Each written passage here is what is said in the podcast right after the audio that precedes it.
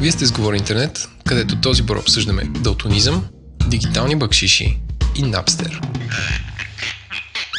Говори интернет достига до вас благодарение на SBTech. Тази седмица новината от тях е, че предоставят велосипеди на служителите си. Всеки, който работи в офиса в София, може да ползва фирмено колело като еко начин на транспорт. Ако ви е интересно, вижте sbtech.com careers за отворени позиции и начини да стигате до техния офис лесно с колело. Този подкаст достига до вас благодарение на SiteGround. Отдавна не бяхме сменили рекламния ми спот на SiteGround, защото сега бяха супер заети с годишния си фестивал за екипа. Обаче им пишем извинено отсъствие, защото ако събереш над 400 човека за няколко дни в планината, в различни работилници, скоби, workshops, по крафт бира, свинг танци и къщи за птици, които да завършат с частен концерт на Par of Stellar, всяко танци под дъжда, значи наистина си обичат екипа. Ако и вие искате да работите с такива хора, вижте повече с SiteGround на jobs.siteground.bg. Този подкаст достига до вас благодарение на Digimark. Digimark е симпатична компания за разработка на мобилен софтуер. Изключително горди са от специфичния си процес за реализация на проекти, който почва от консултация и завършва с маркетиране на готовия продукт. Digimark са първите богове на шоуто, което е супер показателно за това, че са яка и напредничава компания, защото рекламират в подкасти. Може да научите повече за тях на digimark.co. Пише с C. Голям камък отхвърлихме тази седмица. Кривелен. Да не си свалил едно кило. Не, не съм. А, ти кажи. Тук сега блокирах за това, че минахме 100 000 слушания, Елен. Да, бе. А, добре бе, о, чакай.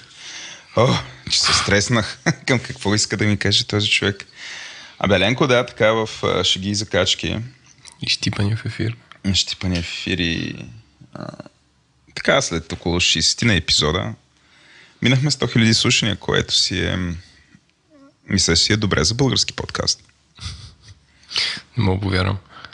Да, сега някой да не че това е на епизод. Това е Тотал. откакто ни има, да, откакто ни има. И Човек- според човеко SoundCloud. часа. Не, всъщност човеко честа сигурно са 2500. Да, то можеше да сметнем всъщност колко сме загубили на хората. Колко време губили. На колко знания са получили. Да, да.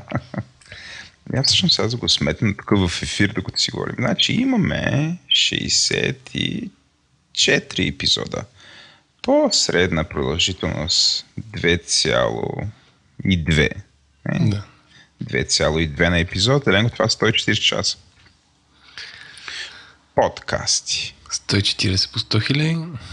Да, делено на 24. Това означава, че около близо 6 дена можем, ако някой ни слуша постоянно, може да ни слуша.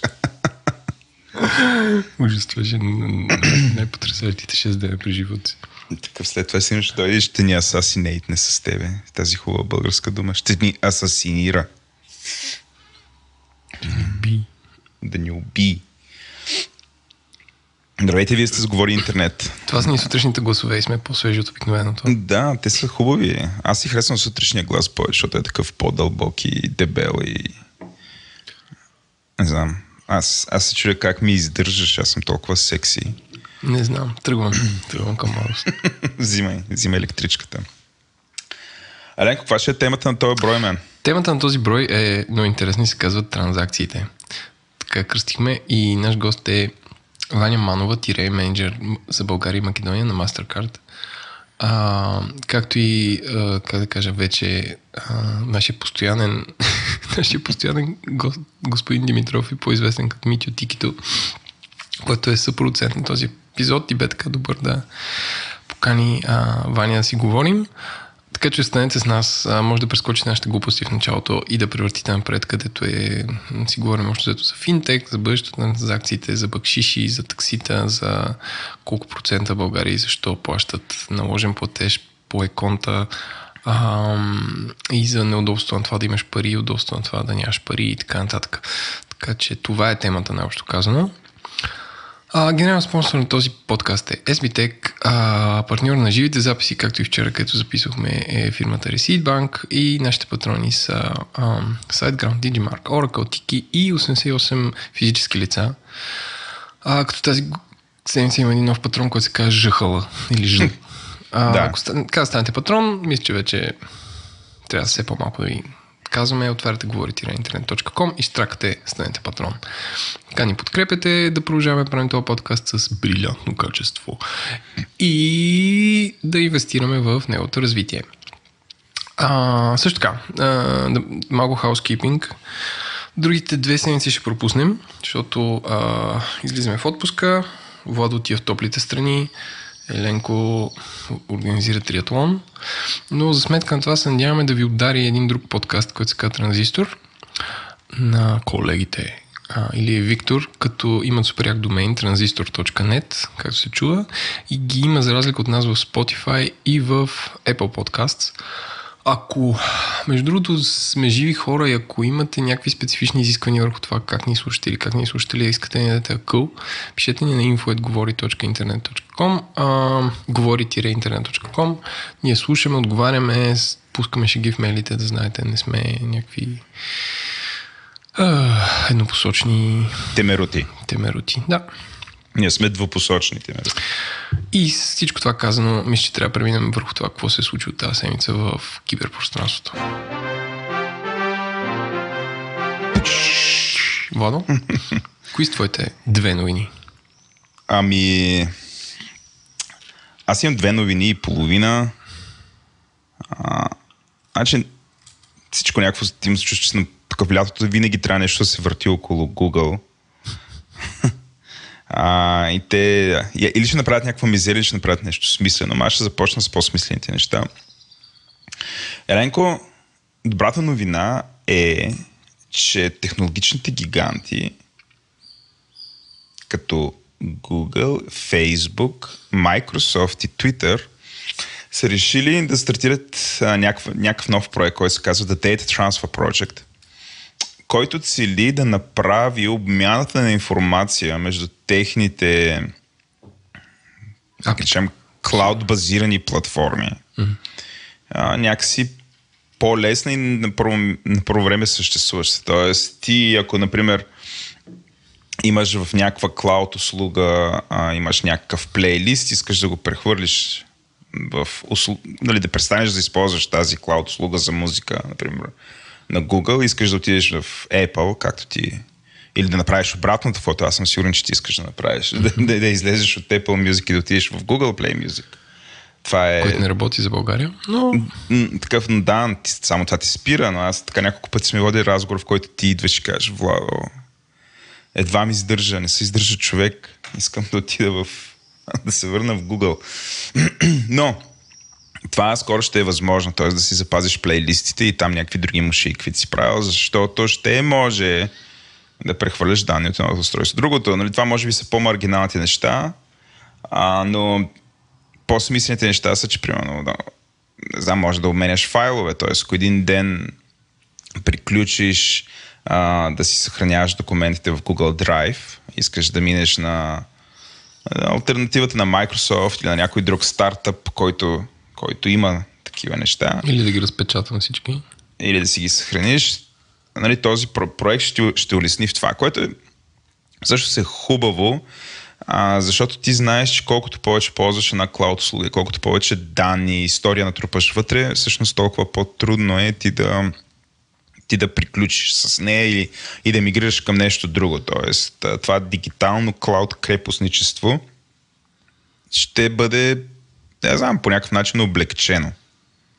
Ти какво мислиш? Ми това, ако стане е супер новина, защото, така да се каже, а, ди, дигиталното крепостничество или така наречения платформ локин е един от бичовете на съвремието, което ме възпира да мина на Android. Но не, шегата на страна, това е важно да стане, а, защото е като смята номер от мобилния оператор, въпреки че е доста по-сложно в този случай. А, и те ако сработят, ще е някакси по-конкурентен пазар. Макар, че не виждам как те да се, разбе, да се разберат така, че да е в изгода на потребителите. Според мен свободата на данните и трансфера на тези неща може да стане само в някакви а, юрисдикции, където потребителя в фокус именно в Европа. Тоест тук да дойде един европейски регулатор да тропне по масата и да каже, няма да оперирате ако не може човека да си извади всички твитове или там всички файлове и на секундата да ги премести някъде. Не знам как ще стане това в щатите, където там регулацията най-вече да не на тема пари, т.е. в щатите глобите са да не качваш цени, а не толкова за свобода на данните. А това е по-скоро за свобода на данните.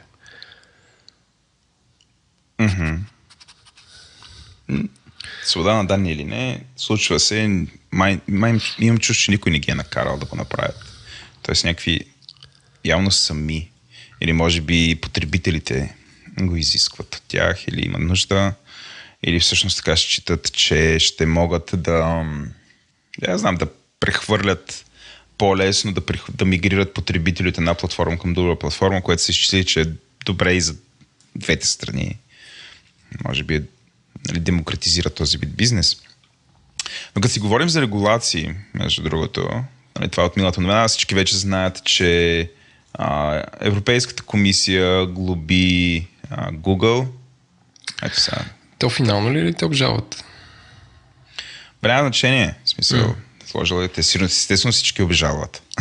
Не, става просто може да го намали главата, това ти казвам. Може, но е, нали, за момента новината е, че Европейския съюз глоби с 5 милиарда м- Google. Сега всъщност, тук за да не, да не бъдем хванати от, хванати от ИФИ, ам, карам по спомен, но мисля, че четох новина, в която, която се казва, че Google вече е платило глобата и пак са им останали 3 милиарда или 2 милиарда печалба. Тоест, а, Google доста добре се справя финансово, независимо от тази глоба. Но ако се върнем а, на моята новина, моята втора новина се казва, че Google са предупредили, че Android а, може да престане да бъде свободен заради всъщност причината за тази Безплатен глоба. ли свободен? Free. На английски е free. Free За да добавям в контекста. Free е свободен. очилата. Служи. Имаш линк. Това ли знаеш моята теория, че той още не е фри, фри. Ама айде. М. Ами то, всъщност е доста първо, първо има, според мен има резон в решението на Европейския съюз ам, да наложи тази глоба. Сега тук сигурно, да знам, много хора няма се съгласи с мен, но а, според мен има резон. Това много прилича на...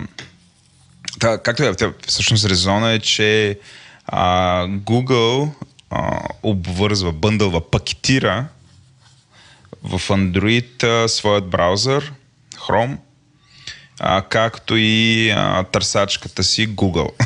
Малко по... Малко по детайлно е смисъл.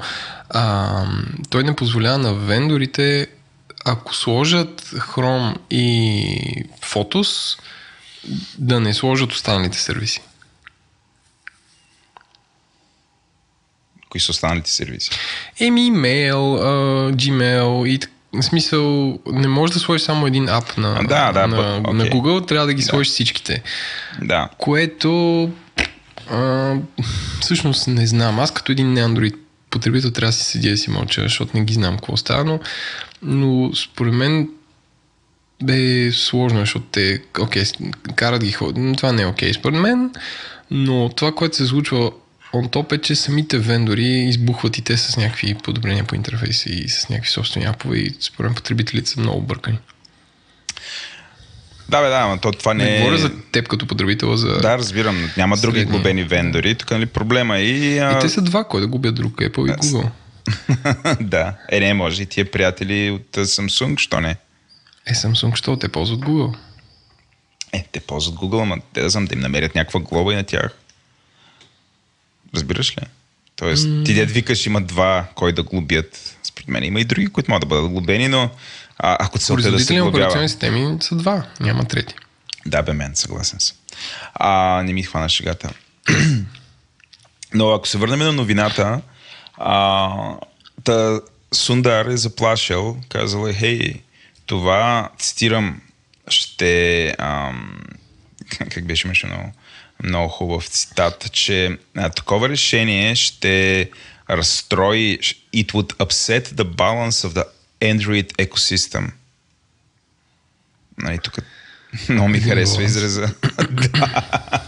Искам ти да коментираш баланса в андроидната екосистема. Ами аз не знам какъв е балансът, честно казвам. Той как го вижда. Не знам, тук ми звучи, Не, не, то това е звучи някакво- ме като тия от филма Аватар, сините, дет, нали бяха в много голям баланс с дърво дървета. там Да, да, и те бяха в много голям баланс с природата. И какво? Те ще направят нещо, ще ги губят и няма да им излезе оверхеда на Google и ще дигнат цените към вендорите. Това ще стане смисъл. Те няма да, няма да потребителя ти каже... Те, малко е спекулативна там на нива написано да върви. Все едно ще излезе един, едно съобщение плати 3 лева, за да... Да, то няма да е без смисъл.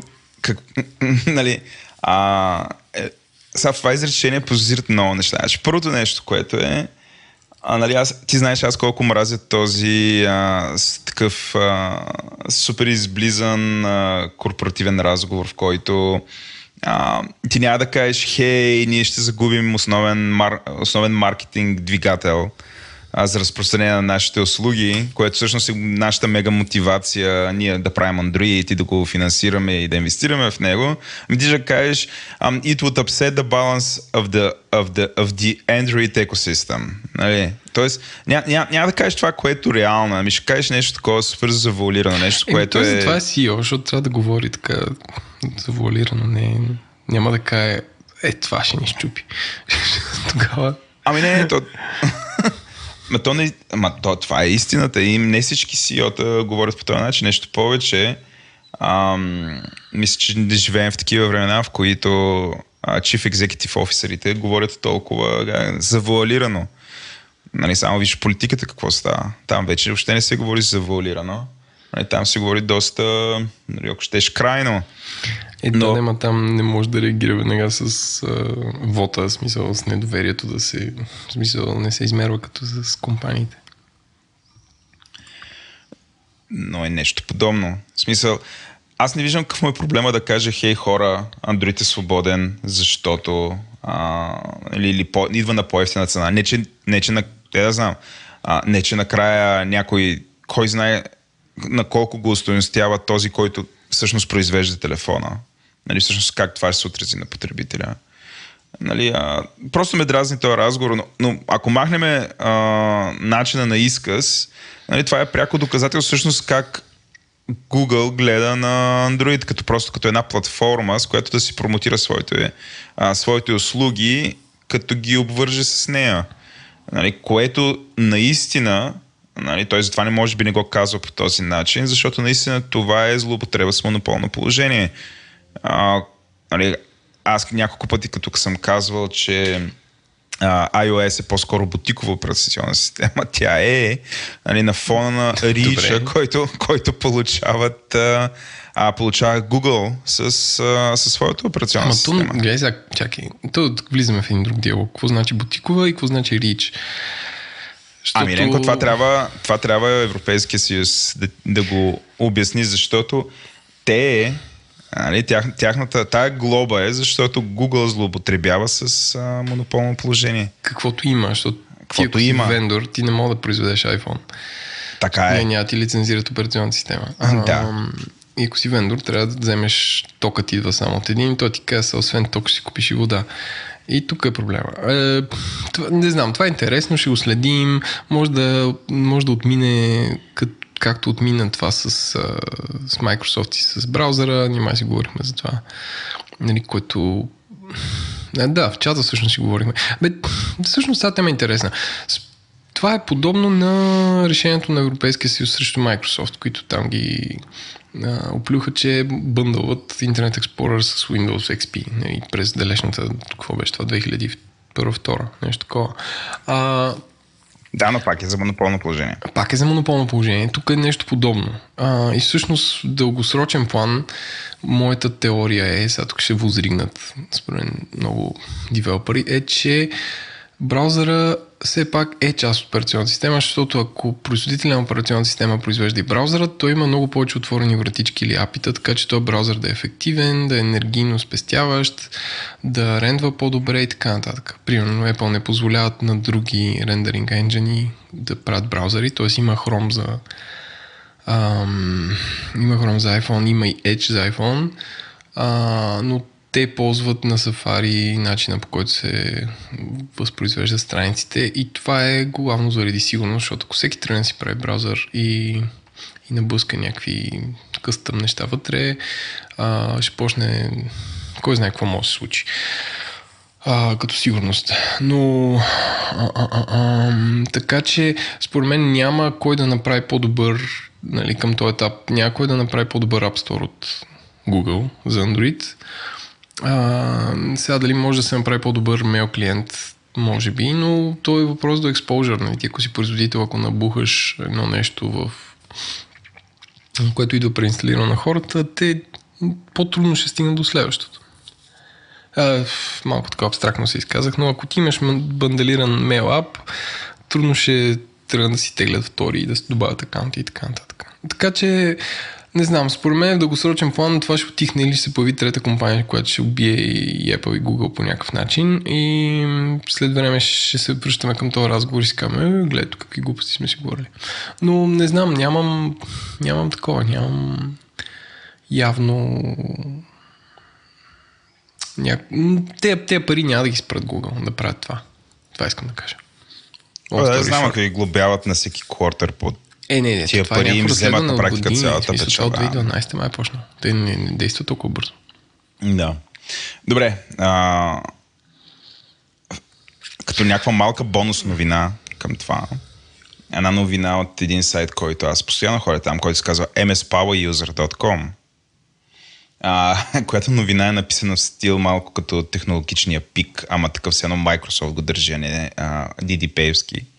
А новината се казва Convicted Serial Monopoly Abuser Google found to slow down Edge and Firefox on YouTube. М- което а, и почва, нали, та новина почва с това, с, та, нали, тъкмо с това, което коментирахме с теб.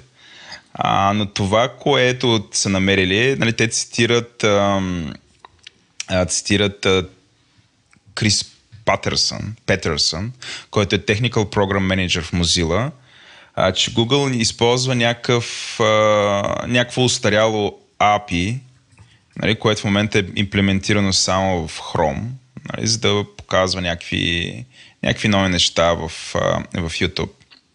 А, което всъщност води до това, че зареждането на YouTube е пет пъти по-бавно в Firefox и в Edge в сравнение с Chrome.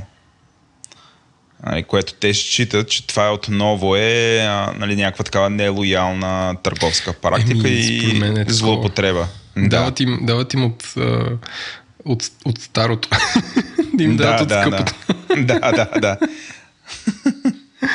а, така че, нали, ако, нали, ако си говорим пак за а, злоупотреба с моноп... Нали, това, е, това също, ето това ти е виж един чудесен начин ти всъщност а, да подтиснеш някаква едва шаваща конкуренция, защото той е HR, той е толкова смачкано.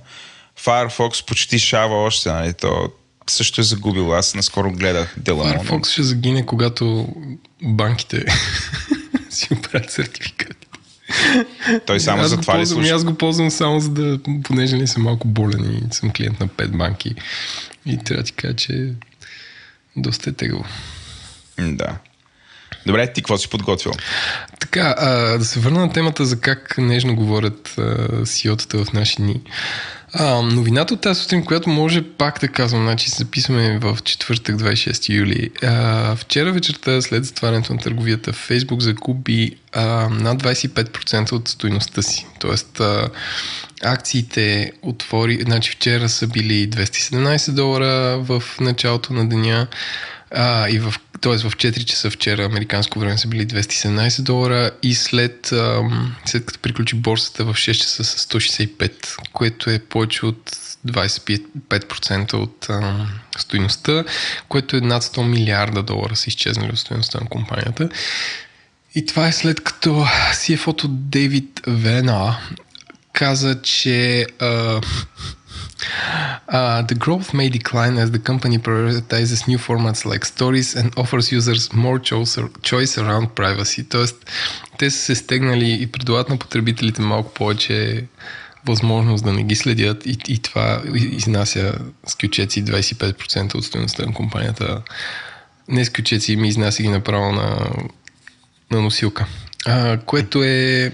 Може да се... Според някаква част от това ще се възстанови. Сега някой ще купи ефтино акция на Facebook и ще ги продаде, но а, не знам какъв е този свят, където една четвърт от компанията ти изчезва като стойност, само защото CFO-то ти е казал, че продажбите ще се забавят, защото са решили малко много да защитават хората. За лекичко така са решили да им дадат повече възможност около, около личното им пространство. Много е бъдеще, по някакъв начин живеем бъдещето в момента. Може би това обяснява защо а, нашият дългодишен приятел на шоуто Сундар, защо говори толкова завуалирано за баланса. за баланса Не, и той за силата. Ти представяш, и той казва more choice around privacy, бам, 25%. Да, според мен този човек ще има тежък ден. Тоест, може би вече има тежък ден. Не, със сигурност. Сигурно. Аз слушах, между другото, ако слушате подкаста Decode, Decode с Кара Свишер, а, ако не слушате, абонирайте се, много интересен. Има, слушах час и половина интервю с Марк Закърбърг, където е абсолютно... Тя е една от най-добрите тех журналистки на света и въобще не, не им пести нищо и ги... Не като Американския сенат. Не, не, не, не, не. Тя казва, това беше много тъпо, което направиха ти се прави супер. В смисъл, че тя въобще не им цепи басма, така да се каже. А, и интервюто е много пресиращо, но гледаш той колко е, колко е отракан и колко е, как да кажа, колко обучен да отговаря да бяга от, от въпроси. Нали? Той казва, че нали, не са те тези хора, които трябва да, дали, да избират дали да дават глас на, на наците или не трябва. И, и някакви такива много еджи коментари от негова страна. Аз не, тичам и го слушам и не мога повярвам колко е, колко е хлъзгав и Колко е мазен. хлъзгав по-скоро, не е мазен. Демет. Хлъзгав и мазен. Виж, Може би. Да, ти пробва ли се да се бориш с човек, който е намазан с олио? Не, не съм. Трябва да, трябва да отида в да Кърджали търговище. Там са популярни такива формати. Да, значи Марк Закърбърг да излезе с него да, нали, да му взимаш интервю, си представи един пехливан, целия намазан с два, два пръста мас, с който трябва да се боричкаш. Още няма, няма къде го хванеш. Няма, няма. Но, Само но Хадукен. остави това, остави... Не, сега започнах да се замислям около тия 25%, които май са 24%. Те, Тоест явно са коригирали. Фейк news. А, поне тук в новината пише Facebook plunged as much as 24% after hours trading on Wednesday. Да не мога да смятам. да, бе, няма драма. Но а, а, ти представиш ли си всъщност човека казва, хей, ние вдигаме privacy-то, т.е. ще намалиме а, някаква лоша практика и пазара реагира негативно на това. Тоест всъщност пазара... Това е очността, смисъл. Да, бе, разбирам, Защото хората именно. казват, те са цуцали толкова много, защото имат всички данни света. И Те казват, тук като махнем данните, те демите, те няма спечелят толкова. Да, Факт да. да. В смисъл, че това е някакъв къп- капитализъм at, at its worst. Смисъл, че... Да, точно така. И аз се замислих в тази посока. Нали, то е ясно, че пазарите се движат. Ако някой излезе и каже, хей, ще правим повече, по-малко пари в бъдещето, обаче пак а, доверието в него намалява. Стоеността му намалява. Ами, то това е. Това, между другото, именно изказване на Тим Кук при няколко години, където на Earnings, нали, където е много внимават какво казва, защото акционери ги питат публично CEO-тата за нещо. Един ги пита, що инвестирате толкова много ам, що инвестирате толкова много зелена енергия, като това няма ритърн в следващия месец. И, той, нали, Тим Кук, обяснява и публично казва, а, тапаци, този свят не е само за вашите три месечни ернинги и много на хлеби, и, но въпреки mm. това не се, нали, смисъл, че целта им е все пак тази планета да, да продължи да съществува още известно време. И, и, и той каза, дай тогава да не инвестираме и в ам, как се казва, accessibility на софтуерните продукти, защото това е огромен оверхед. Ако ти трябва да направиш една операционна система да е за хора, за слепи, за глухи и така нататък, нали, да е, да е как да кажа, разбираема. Нали. И нали, той това обясни, че не, но така да е смисъл, тук в момента, който си е фото ти казва, че ми тук леко ще даде малко избор на хората и ще затегнем около правилството и всички пам! Е много тъжно. Също много тъжна новина. Ще Тъжна. говорим за тъжни новини. Якаш нещо весело. Това е най-2018-та новина от 2018, която може да се случи. BitTorrent. Сеш ли си какво беше това? Не. Това е една нещо от времената от на началото на века, която ти позволява да теглиш филми. Тоест те измислиха тогава и след Napster беше BitTorrent като децентрализирана мрежа за съдържание. The Pirate Bay е торрент сайт, но е базирана на технологията на BitTorrent, която сам се легализира. Та anyway, BitTorrent се продава за 140 милиона долара на блокчейн стартъп, който се казва Tron. Това е пик 2018. Което ако се сещаш, по едно време някакъв мейджор лейбъл купи Napster и го, с тази коти, котка, нали, така му беше иконата, и го брандира като услуга за музика. Мисля, че даже продаха и MP3 плеери с същия бранд. Да. Това и, ми звучи и като- как им се получи, не, не е особено добре. Не си спомняме, така че не, не им се получи добре. Това ми звучи като същото. Не, някаква революционна технология, която е така е... Нали, в момента аз се поинтересувах какво правят BitTorrent. Се че има услуга BitTorrent Now, която е за децентрализирано съдържание за разпространение, където си плащаш да гледаш. А, не знам дали ползваш BitTorrent Now. О, не, мен, както вече имам всичките там, всички възможни сервизи за музика, за музика и аудио, т.е. музика и филми. Въобще, аз съм теглил филм от супер много време. Или, или не дай си Боже, MP3. Такива неща не е. Какво беше MP3? бе? Това е един файл. Така де. Та, long story short, нали, пик 2018 новината през юли е, че една технология, която по някакъв начин е, работи, но е нерелевантна в маркетингови вид, се продава за 140 милиона долара, което не е лоша цена на стартъп, който е малко противоречив, защото много обвиняват, че краде от а, фреймворка на Ethereum и на някакви други крипто неща. А, от някакъв, който преди това е работил за Ripple, която е другата криптовалута, бе, въобще нещата са много засукани, така да се каже. Но явно има ни пари и хората купуват каквото се сетиш. От друга страна, ако де- децентрализираш разпространението на видеосъдържание чрез крип, чрез блокчейн, какво би могло да се зароди? Нямам никаква представа. Не знам какъв е Ам, не знам какъв е а, как- какъв е легитимен начин да се ползва или да използвам българската дума use case. Нямам идея. Те, ти прочете ли всъщност BitTorrent как са обяснени какви са в Еми, тази статия прочетах, на да, TechCrunch? It's, BitTorrent is an early mover and currently the, the la- largest player in decentralized computing architecture to distribute and store data. Еми, pretty much това е смисъл. да, бе, да, да, да, да, бе, да. Но цялото нали, противоречие около тази работа, нали, въобще тук е спестено. Са се продали, да. Anyway, Но това новината наистина е много, много 2018. е много 2018. Да, бих си го сложил на тениска това. И като каза 2018, още една в същия тон, която е тъжна. Дан Харман, който е, е гениален а, райтер, български а, сценарист и аниматор, е и човек, който е създавал Community и Rick and Morty. Един от любимите ми сериали. А, напусна Twitter, защото са го хванали от ам, ам, от, а, как кажа, десния интернет, от а, The Donald в Reddit и в някакви други групи в 4chan. С ня- Альтернативният аутрайта. Да. А, альтернативното дясно. А, са го хванали за някакво видео, което анимационно филмче, което е пуснал през 2009 и после изтрил, защото шегата била тъпа. Той е правил пародия на сериала Декстер. А, което е някакъв рейп джок има вътре. Или за домашно усилие, който казва, бе, това е тъпо и го изтрил. В смисъл, нито е било излучено, нито нищо. И те са го намерили и са го пуснали. И предполагам колко стотици хиляди обиди е, а, е получил. И той се извинява публично за това нещо. Каза, това е просто "М, шегата е тъпа, сори, пичове, не стана, това го изтрих и отдавна съм го забравил. А обаче те продължават да го правят и той си изтрил Твитъра. Той беше супер забавен на Твитър.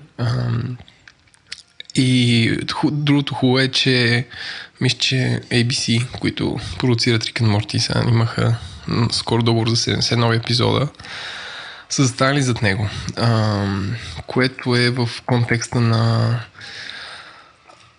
това, че миналата седмица изгониха, Дисни изгони ам, Джеймс Гън, който е режисьор на Guardians of the Galaxy, ам, заради някакви твитове от 2011, което с, пак с някакви тъпи шеги, нали, за твит, не за цял филм, който е направил. Ам, и те се надяват и все едно и Дан Харман да изгонят. Те, ако изгонят и Рик Морти, ще умре, защото Джастин Ройл, другия, сам не може да се справи. Ам, ей, не знам.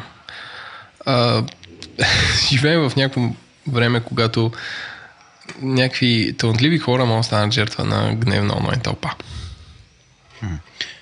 Абе, понякога стават и... Да знам. Понякога има смисъл.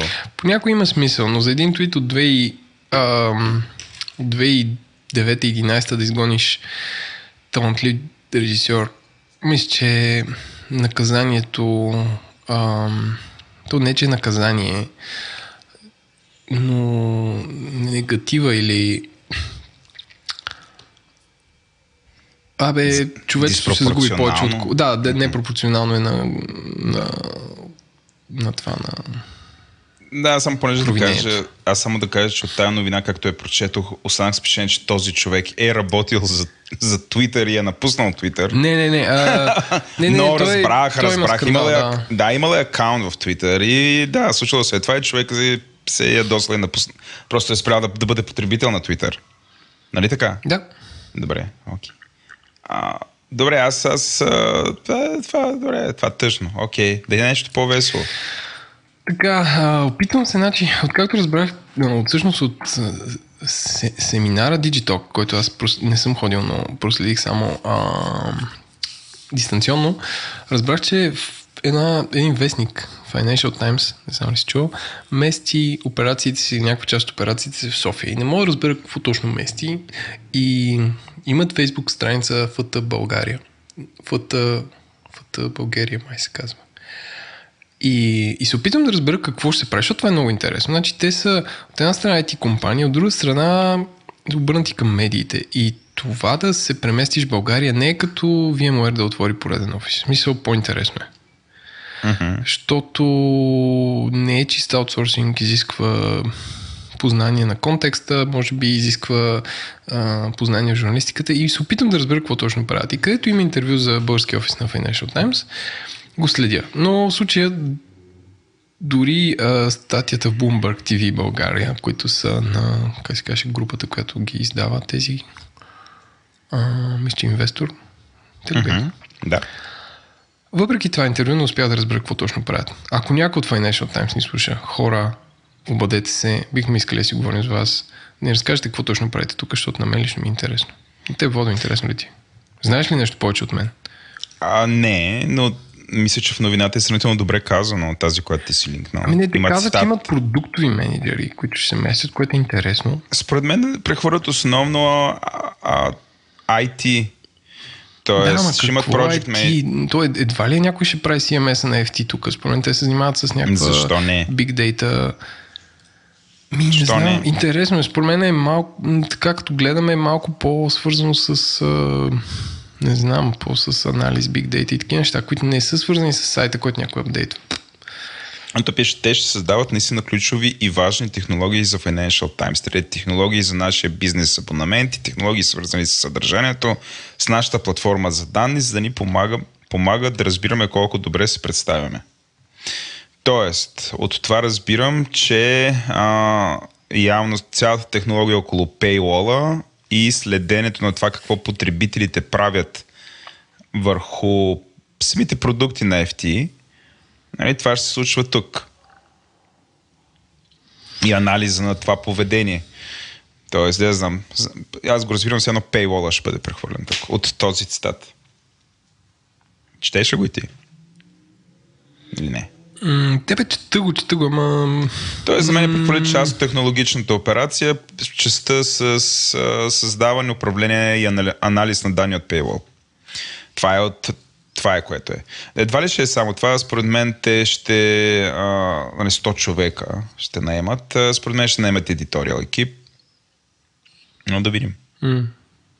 Иначе да, интересна новина. Това е добра новина, когато такива компании избират България. Ови пак основно за технологични, в технологичната сфера, но според мен има, Е, има магнани за още. Първо за технологична, после за красота, после ще изобретим компютъра, защото нали знаем, все пак българките са най-красивите жени. Така е, Така е. така е. Еленко, предавам ти да минем към експлейнерът на Бойчев. Експлейнерът на Бойчев. Здравейте, здравейте отново. Вие сте с експлейнера на Бойчев и господи... Никола! И ние почнахме да го обявяваме това всеки път, като се едно нещо страшно се случва. До път ни се получи много добър синхрона, ставаме все по-добри, господин Николай. Изумително е. Айде, Николай- Бойчев, по същество. За какво ще приказваме днеска? Ще си говорим има ли... Не, няма да говорим дали има имот, а, да има балотен, балотен, Балотен имот. да, балотен имот, имотен балон на пазара. Ще говорим за, за философската концепция под найем или собственост, което след дълги, дълги дискусии в чата на интернет се оказа, че е много гореща тема за всички тези млади хора, подкрепящи този най- най-лидиращ подкаст в, в българският интернет. И затова а, взехме решение, че и ние можем да дадем нещо на света с някои наши разсъждения. Ами да почваме тогава. Да, като цяло, а, всъщност много важен дисклеймер, ние не даваме инвестиционни съвети, защото първо не сме лицензирани за тази цел. А, не управляваме финансови потоци, за да ви дадем после много ефтино заемчи. А и да управлявахме, не смятаме, че щяхме да го направим безплатно. А, така че... Ефтиното, нали, еф, е, е, е, еф- ефтино е заемчето само за, за реципиента в неговите очаквания. така че това са лични съждения, не взимайте решения на база на нашите съждения. Да, но смисъл това, което, което си се, опитваме, се опитахме да, да направим е всъщност да, да поразсъждаваме дали е по-добре в така създалата се а, пост-фейсбук епоха на, на, на медийно напрежение и реал-тайм съвети от всички защо не си купиш веднага една панелка? А, нали, да, да поразсъждаваме дали всъщност е наистина в момента е, е, е времето за, за покупка на имоти и дали наистина ни сега е толкова важно да, да, да скочим, скочим всички в едни, в едни големи дългове и така. Ти, Ник- Николай, притежаваш ли? При мен е сложно, но в момента съм под найем. Ти си притежавал, така че при тебе е малко такова като а, здравейте, аз съм Николай и притежавах. Аз Николай не притежавам, всъщност това е така бомбата. Нали, аз, да. да, нямам, нямам, нямам голяма ипотека а, още. Въпреки, че разсъждавам, разбира се, под плана, гледам внимателно, интересувам се и така нататък, но не, не, не, не съм скочил още в голямото блато на, на 30 годишния дълг. А, всъщност има, има причини, поради които в момента така обществото се така напряга, нервира, чувства е, екзалтирано и е много емоционално по въпросите на това да се купува веднага жилище. А, те са различни. на- Нали, водещо е, разбира се, че лихвите по кредитите са, са много ниски. А, проверих, направих справка, за да не съм го условен. В момента ефективни ГПР-та, т.е. годишни проценти на разходите, т.е. абсолютно крайната цена на кредита, който взимат от банката, Ам, Та в момента ГПР-тата се движат в диапазона между 3 до 4% с Говорим някои ипотечни префер- кредити. За ипотечни кредити. Говорим и за, че има, има и ГПР-та на 2.6, макар че това е за преференциални а, периоди, за малка част от а, заема и така нататък. Така или иначе това са много ниски нива, защото нали, само до преди а, 5 години а, нивата, на, нивата на тези стоености бяха поне двойни а, в някои по-рискови ситуации можеха да бъдат доста по-високи. Тоест цената на заемите беше много по-висока. Тоест тук в момента изравняваме малко европейското ниво, въпреки че в Европа лих- лихвите в крайна сметка са още, дори, дори още по-низки. А, друга причина на, за, за повишеното търсене е, че всъщност, тъй като целият, целият стар континент, цяла Европа и любимото ни ЕС, ЕС е в економически подем, което води след себе си до повишена заетост, което води след себе си до повече хора, които си карат пари, т.е. някакси преодоляване на економическата криза и това всъщност води до наличието на, на един, на, един, на един кеш в хората, който те се чуят какво да правят при положение, че от друга страна лихвите по влоговете а, са отрицателни. А, последната ми справка сочеше, че а, 3-месечен влог се олихвява с нещо като 0.001%. А, и всъщност има, има доста кеш, кеш на пазара, който кеш а, всъщност а, а, трябва в нещо да се инвестира, тъй като имотът всъщност е фундаментален инвестиционен проект. А, е нормално хората да търсят опции да реализират парите си в, в купчина тухли. Което обаче създава немалко рискове, тъй като като всеки инвестиционен проект, когато ти влизаш в ролята на инвеститор неподготвен, това те обрича на, ам, на успех, ако ти не знаеш какво правиш. Абсолютно. Всъщност, всъщност имота е, инвести... е, е, е, е огромна инвестиция. Тоест хората, хората подхождат супер емоционално към нещо, което е свързано с а, математика и, и пресмятане на риск. Тоест пресмятане на риск никога не стигна на масата, когато разговаряш с майка ти, която настоява, че трябва сега и веднага да си купиш а, 60 квадрата в, в, в южно изложение. А, и а, тук също се, на, на, на, се налага и последната а, последният фактор, който според мен води до, този, до тази, тази, тази конъюнктура е именно традицията. Нали, ние сме държава, в която по статистиките 88% от, от семействата притежават някаква недвижимост което е гигантски процент за фона на, на, на, на, на целия свят, според мен. И всъщност хората традиционно смятат, че те трябва да имат, да имат, да имат, да имат апартаменти и къщи. Да. Аз само да кажа, че също, също смятам, че няма нищо по-хубаво от собствения дом. Тоест, в крайна сметка, а, за може би а, повече от две трети от хората, имотите в крайна сметка ще бъдат единственият голям инвестиционен, този апартамент, в който живеят, ще бъде единственият а, голям инвестиционен проект живота им. Собственост, собствеността е нещо прекрасно, стига да можеш да си я позволиш. Тъй Абсолютно. като много малко хора а, в началото, започвайки с подобен проект, разсъждават на темата какви разходи а, следват след покупката. Абсолютно. Има всъщност няколко прости правила, които може би могат да ориентират а, а, блуждаещите, чудещите, чудещите се, лутащите се а, как да постъпят. А, Едно от тях е срока на кредита, защото всъщност ние непрекъснато чуваме как ипотеките са за 20, 25, 30, 35 години. А, всъщност има нещо съществено, е, че то е, че ако правите инвестиционен план, то трябва да хоризонта на плана ви да бъде горе-долу около възрастта за пенсиониране, но всъщност в реалността най-добре е поне 10 години по-рано. Защото а, математиката е следната. Ако живеем в устойчива економика, каквато слава богу в момента сме, т.е. няма кризи и война, а, насякъде по света пенсията от осигуровки нали, не, е, не е това, което ще ви, ще ви даде сигурност за старините. Тоест, хората влизат в най- най-високата си продуктивност и най-високите доходи в последните 15 до 20 години от живота си, по-скоро 15 с оглед на конъюнктурата. И това означава, че ако, ако може да приключите с заемите по-рано, то ще имате едни 10 години, в които всъщност да трупате за това да финансирате всички тези вакансии и круизи като германските туристи. Това е идеалният случай, разбира се, защото нали, истината е, че в крайна сметка обстоятелствата на економиката са такива, че често няма как да приключите с заемите 10 години по-рано.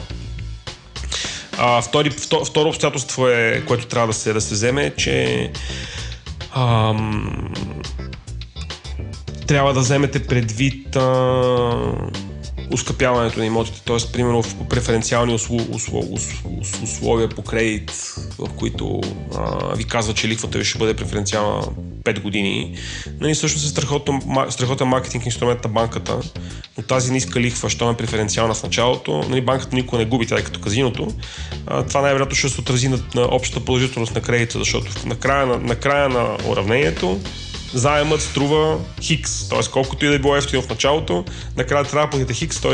най-вероятно просто ще ви се удължат а, с една, две, три, пет години а, срока на заема, което нали, смисъл, хората трудно планират за повече от а, 5 седмици напред, са 30 години напред, най-вероятно е малко не могат да го представят, но и това е всъщност доста, а, доста натоварващо. И има също така друго, друго едно правило, че нали, ако влезнете в интернет и напишете в Google а, What is the best ratio of income to mortgage payment? И тъй като всички сайтове, които след това ще ви излезат за финансова информация, всъщност са създадени за да взимат реклама от финансови институции, те ще ви кажат 36% от дохода ви, 40% от дохода ви, може дори 40% от дохода ви. И това е, нали, тези хора също имат мотивация да продадат да продадат повече, по-голям, по-голям заем за по-скъпо имотче.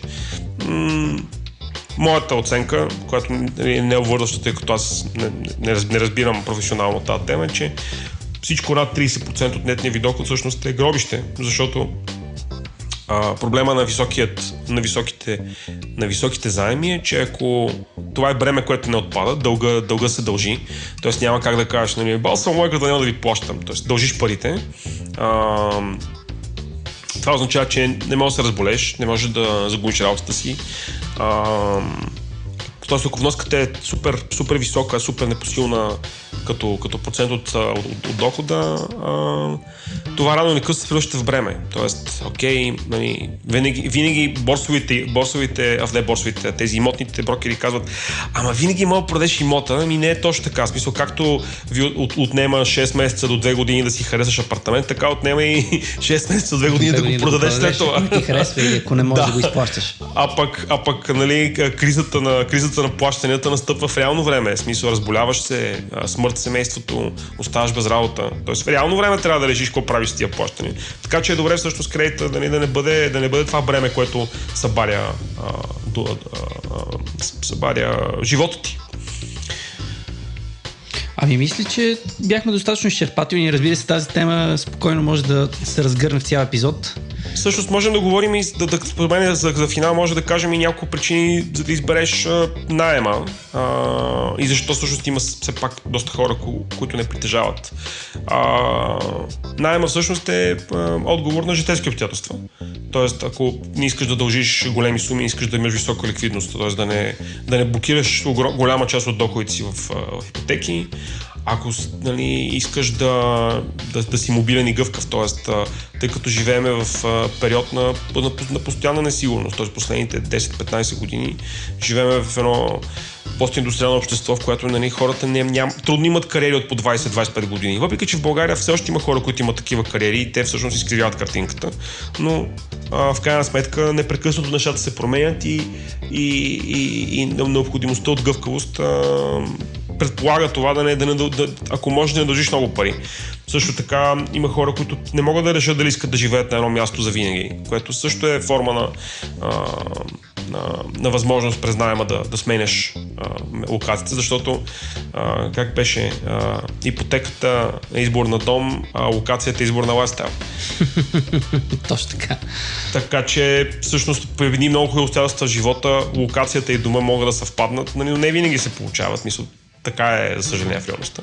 Така че няма нищо по-хубаво от собствения дом, но умната, смятайте и ако изкарвате нещо като 2500 лева, не си купувайте апартамент, който струва повече от 750 лева на месец, което би означавало апартамент със средна стоеност около 90 000 евро, което, Което значи панелка. Което веднага ви насочва към това, че в момента има леко прегряване на цените, свръхочаквания на, на, на, на продавачите, така че нали, вие може да им покажете комбинация от три пръста или да преговаряте и така. Това от нас. Благодарим. И обратно към Еленко и Влада. Чао. Владо, развързал си не кесията ми, не знам какво. Отворил си кредитна линия към Централната банка, като гледам какво си купил. А, мен. Не, това а, е много бе- интересно. Беше време. Беше Аз време, видях да. твоя телевизор, пипна го. А, гледах има ли 4К, няма ли 4К. А, размахвах наляво надясно с дистанционното мишка. И, и е хубав телевизор, признавам. Красив. Разкажи. Разкажи на нашите слушатели. От кога се зароди идеята? През какви стадии мина? Колко си ресърчвал и така нататък. Това е супер интересно. Хора, Владо си е купил супер голям телевизор. Не е супер голям, всъщност това е стандарта за телевизор. 55 инча, да. Моя е 35 инча. Не, че си мери минчове. Да, но след това телевизор се прибирам вкъщи и си И казвам, плака. дали не си взема очила Нещо такова да, да увелича. Премести го малко по-към мен, но не стана по-голям. А, да. Еленко, аз съм всъщност за такива големи инвестиции съм мега консервативен. С предишния телевизор, който беше а, 46 инчов, издържахме може би 6 години. Тоест аз, а, ние семей, семейство, защото това вече е семейна инвестиция, правим а, нали, някакси след, само се замисли, може би най-големите инвестиции след, нали, българина в какво инвестира? След апартамент, след автомобил, нали, може би другото най-голямо е такива развлекателни мултимедийни платформи. Но а, около един месец съм проучвал, аз на, на такова нещо толкова време отделям. И в крайна сметка, нали, то, ако трябва да направим бърз експлейнер, а, нали, вие ще видите, ще видите линк ам, към телевизора, който съм взел, който е от модел 2017 година. А, всъщност не бих казал, бих казал, че е среден клас като цена. Вал си е купил LG 50 инчов 55 инчов телевизор с органичен светодиоден дисплей или OLED. Да. Да. А, то, те, нали, общо има две, две в момента, а, как да кажа, конкуриращи се технологии. Едното е OLED и другото е, уф, не OLED, а, Liquid Crystal Display. Um, и всички там AMOLED и прочие неща, нали, са някакъв вариант на Liquid Crystal дисплея. Дисплей с течни кристали. А, като основната разлика между OLED, Organic LED телевизора и всичко останало е, че при него черното наистина е черно. Тоест, те могат да постигнат а, може би най-добрите нива на черно, което прави картината възможно най-реалистична до това, То, което вижда човешкото. гасно, нали? То просто няма нищо. Да, там. А, а, това може да се направи, защото може да се управлява сега всеки пиксел отделно. А, доколкото разбирам при останалите технологии, сега в интерес истина не съм се подготвил конкретно да го разкажа, това е да направя експлейнер, но при останалите технологии не можеше да управляваш а, всеки пиксел отделно, ми трябваше да се управлява а, цяло ред от пиксели. Което води до това, че всъщност а, нали, има някаква форма на цветен шум. Докато тук тук няма тази нужда, защото ти наистина мога да гасиш, да гасиш пиксел да стане черно или въобще да, да го управляваш до такава степен, нали, имаш много голям контрол върху черното. Това обаче има и негатив, сега, нали, за да не говорим за позитиви. Ако телевизора ви е в една светла стая, а, вие ще започнете да го усещате като по-тъмен. Тоест, а, нали, абсолютно това не става. Нали, тя картината е много качествена, обаче това трябва да бъде гледано с пуснати штори и в някакви тъмни стаи нали, аз бих казал, че има, има, има сериозен трейд-оф и в момента, понеже аз не съм свикнал, не 6 години съм свикнал да гледам нещо друго, доста по-ярко, плюс а, ние някакси сме изкривени, а, като гледаме по цял ден супер ярки мобилни телефони, таблети. Аз особено обичам много а, ярко да е. Вашия телевизор е ярко, е ярък. Да, другия, са, аз обаче не го усещам съвсем ярък. Сериозно? И, да, uh. а, т.е. имах някакъв период на свикване. И това, което правих, сега, това, което ти трябва да знаеш също за мен, е, че аз съм дълтонист. Да, бе, аз знам. Ама... И, а... Ама това значи, че не виждаш цветовете по, по Не, не. Това смисъл. Моя, моя, моята форма на далтонизъм е тъмните цветове, примерно тъм, черно, тъмно-зелено, тъмно-синьо и прочее, на мен ми се смесват. Което явно, нали, с този телевизор, като докара а, идеална тъмнота на всичко, и аз явно почвам да не виждам съвсем а, конта, знам, контрастите между тях. И а, но как да играх си тук с настройките, в момента съм го пуснал в един режим, защото той дава много невероятен контрол върху картината. Например, избираш си различни модели на гама. И с така, в момента съм го настроил и виждам доста добре. Тоест, на мен ми е окей. Естествено, никой друг около мен не вижда някаква особена разлика или не го намира за тъмен. Тоест, само на мен беше тъмен. Но сега съм си го постигнал като а, като, да, я знам, приемам го окей, okay, както предишния телевизор. Та моят съвет е, когато си купувате нещо подобно, особено ако е 55 инча, инвестирате някаква прилична сума пари, ако може дете, вижте го при някой, т.е. Не, не гледайте, не четете просто ревюта или, а, или да видите там в магазина какво да, е. Аз трябва да питам, ти можеш ли, можеш ли а, обективно в магазина да прецениш не. Защото това е абсурдно, защото там виждаш 60 телевизора и всички са на 100 и с някакъв HDR контент, който най-често са някакви цветя, Да, които ги не. пръскат мухи, снимани с макро и с някакви бати обективите. Не. Пуснато на Blu-ray, ти нямаш никаква представа реално стаята, шанс. какво ще. Никакъв шанс. Тоест трябва, трябва ходят у вас хората да го гледат. Ами да, според мен това първо трябва да бъде гледано с реално съдържание. Тоест, примерно си пуснете някакъв филм и този филм трябва да е разнообразен. Например, например някой филм за Батман, където има и дневни сцени и нощни сцени. И да видите как някакъв човек цели облечен в черно тича в някакъв тъмен град и всъщност това, това на вас понася ли ви на очите? Свиквате ли се с това, не свиквате ли с това? Ам, защото, защото всъщност, ос- нали, ако се замислиш, ако оставиш а, всъщност цената на една подобна вещ и после времето, което ще прекараш с нея, нали, то това е реалната цена. И ако ти имаш някаква зрителна несъвместимост или няма да го приемеш а, нормално този телевизор, нали, това може да ти е проблем. Е, много хубаво птички при теб, между другото. Да, така е. Много ми харесва такива. Амбианси. Нали, сега да не излезе, че си храня телевизора, аз съм доволен. Тоест, като реших този проблем, нали, всичко стана окей. Нали, а, няма, няма съм някакъв а, zero moment of truth а, извън това. А, нали, абсолютно е очаквано, че той ще изкара абсолютно кофти звук, нали, което вече налага и следващата покупка, а, което е така наречения саундбар. Там всъщност доста повече четох. Сега, телевизора, който аз съм взел, освен че OLED, има така наречения Atmos декодер. Atmos е някаква технология на Dolby, която Абе, кара, прави звука да е триизмерен около тебе и е, някакво води се да шит. Драмата с Atmos в момента е, че в целия Netflix има точно 10 филма, които са с Dolby Atmos. За сметка на това, саундбара А е, а новините на БНТ? Да, и те са Атмос. Но ако, примерно, в скута ти седи някой да ти ги чете, тогава биха били Атмос. Но а, тоест в, този, в телевизора има нали, всякаква технология, която е супер изпреварила времето си. Тоест, първо той е OLED. Нали, това, това е да кажем и сега, бидейки 4K телевизор, мога да му се насладим. След това той е 4K, но там няма, ти знаеш, все още няма супер много съдържание. Все пак се намира тук, там е в според теб Netflix. сега ли е момент да си купиш 4K телевизор? Защото Ма то няма избор.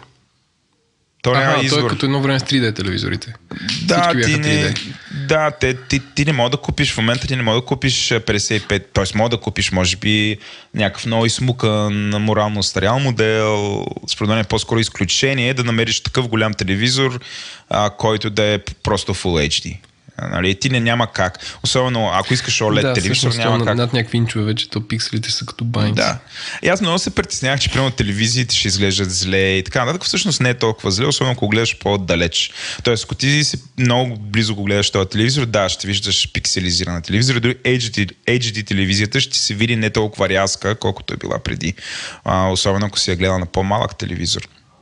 Но, нали, това са някакви такива кахари. Но аз при условие, че го гледам от доста далеч, така ако 3 метра, 3 метра и половина. Нали, а, за мен образите, които се появяват там, ако са 4К, човек, ти, аз, аз, ти- ние с тебе гледахме, а, гледахме м- а, Black Mirror и ти видя хората като ходят, все едно са тук около нас, т.е. толкова, а, толкова добра беше Значи, картината. този епизод на Black Mirror, който пусна, той беше 3D, в смисъл там бекграунда не беше реален. Мисля, Не, аз за лице... Не, А, или за лицето, разбира да. се, за лицето говоря. Лицето, сега, колкото и да е обработено, си виждаш всяка пора и беше все едно, тази жена стои до нас. Тоест, нямаше някаква разлика. Но, а, нали, аз избрах този телевизор преди всичко заради добрите му ревюта, че изкарва възможно, т.е. ако искаш най-доброто качество на картина на възможно най-ниска цена, това е, това е модела. А, доколкото разбирам, LG държат патента и са най-големия производител на OLED неща, а, което нали, някакси тях ги веднага, веднага логиката е да си купиш от тях, защото ще бъде на най-добрата цена, е най-доброто естествено. е Естествена технология. Всеки, който лицензира от тях технология, си има някакъв прайм заради това върху собствен- собствените си продукти. Ам, и другото, което не тази идеална комбинация, че е направено, т.е. имаш 4К, имаш Атмос, т.е. ти си готов за бъдещето от всякъде. С други думи, това е, това е покупка, която ако бъде направена в момента, а, тя, тя означава, че аз, да я знам, може би 5, 6, пак 7 години за напред съм готов. Защото те първа всичко ще става 4К, те първо ще се появява съдържание за Dolby Atmos, аз ги имам всичките тия неща, те няма да са нови стандарти. Обаче, саундбара, който си купих в момента, колкото да е странно, не поддържа Dolby Atmos, нарочно. Тоест аз съм си купил, а, да, между другото, пак е на LG. Какво очакваш да заподдържа или? Не, не, не очаквам да заподдържа, няма да заподдържа. Просто не очаквам скоро да има Dolby Atmos съдържание. А те не са ефтини, мен. Един Dolby Atmos саундбар е а, около 1500 лева. What? Това е цената почти на телевизора. Ти си платил толкова за това? Или не, ти си платил, платил съм 500. Да, платих а, не Атмос. Аз платих... А саундбар е тон колона за нашите слушатели. Да, да саундбар е допълнително озвучаване, но не е това така нещото домашно кино. Това е... Има една много дълга колона, а, така че той е 2 плюс 1, т.е. две колонки, разпределени, нали, прилича бар. Той слага точно под телевизора една много дълга такава лента, сплескана в която има две колони, или може би повече, но създават усещане за две и има а, безжичен събуфер, което е плюс едното. Тоест, а, понеже аз гледах какво е основното съдържание, което а, е в Netflix и още в там аз където си намирам филмите и то е 2 плюс 1. Но рядко има Dolby Atmos. В Netflix дори специално четох статии а, и човек наистина те доста време го има. Нали, мисля, че поне, поне два квартера има Dolby Atmos в Netflix. Има точно 10 филма. И общо взето на, на месец добавят по един Dolby Atmos филм. Тоест ти да инвестираш в толкова добро звуково осигуряване при условие, че няма съдържание, е абсолютно безсмислено. И заради това аз съм си взел, да кажем, средна ръка а, саундбар, където нали, да се оправи баса и да се оправи а взето звука, който всеки един филм има, защото иначе вградените високоговорители са супер зле на този телевизор, т.е. трябваше да го слушам почти на, на 60-70% от силата на звука, за да, да, знам, да чувам добре. Сега слушам на да знам, една, една, една, една пета от силата на звука и ми е прекрасно. А, Другото, което е хубаво е като си вземете подобно нещо, значи комбинацията, значи в България според мен най-добрата комбинация да, да гледате телевизия и да имате а, е да, да ползвате нет едно, защото те не ви дават някакъв такъв приемник или нещо, което да прекодира да имате две дистанционни. Това е кошмар. И всъщност аз поне съм нет едно, си управлявам телевизора само само дистанционно. И всъщност като си вземете саундбар, който е на LG, управлявате и саундбара също дистанционно. Е, чай сега, нали... не ми кажа, че като си вземеш саундбар, той е с друго дистанционно и, и мога да усилваш телевизора той, от три места. той има друго дистанционно. Едно малко дистанционно. Не, това, е, ако, това е ако го закича... нещо с батерия. Аз ако имам, го имам страх от поредното нещо с батерия. Не, не, не, те не са с батерия, те са с кабели са. Е? А, дистанционното с батерия, извиняй, да. да. Но едно малко дистанционно, нали, което... Ам, да, което, което нали, обаче Нали, ти освен, че това, това мога го загубиш, всеки такива глупости. Но да, а, но ако представи си, ако имаш някакъв телевизор несъвместим с този саундбар, нали, тия хора са вързали гащи все пак да могат да го ползваш това нещо и да упростят, нали, да няма, ами ти сега, при да купиш този бар, провери или какво си да, нали, закълни се, че имаш всичко това, това вече го няма. Така че това е, това е моята мега инвестиция а, това лято.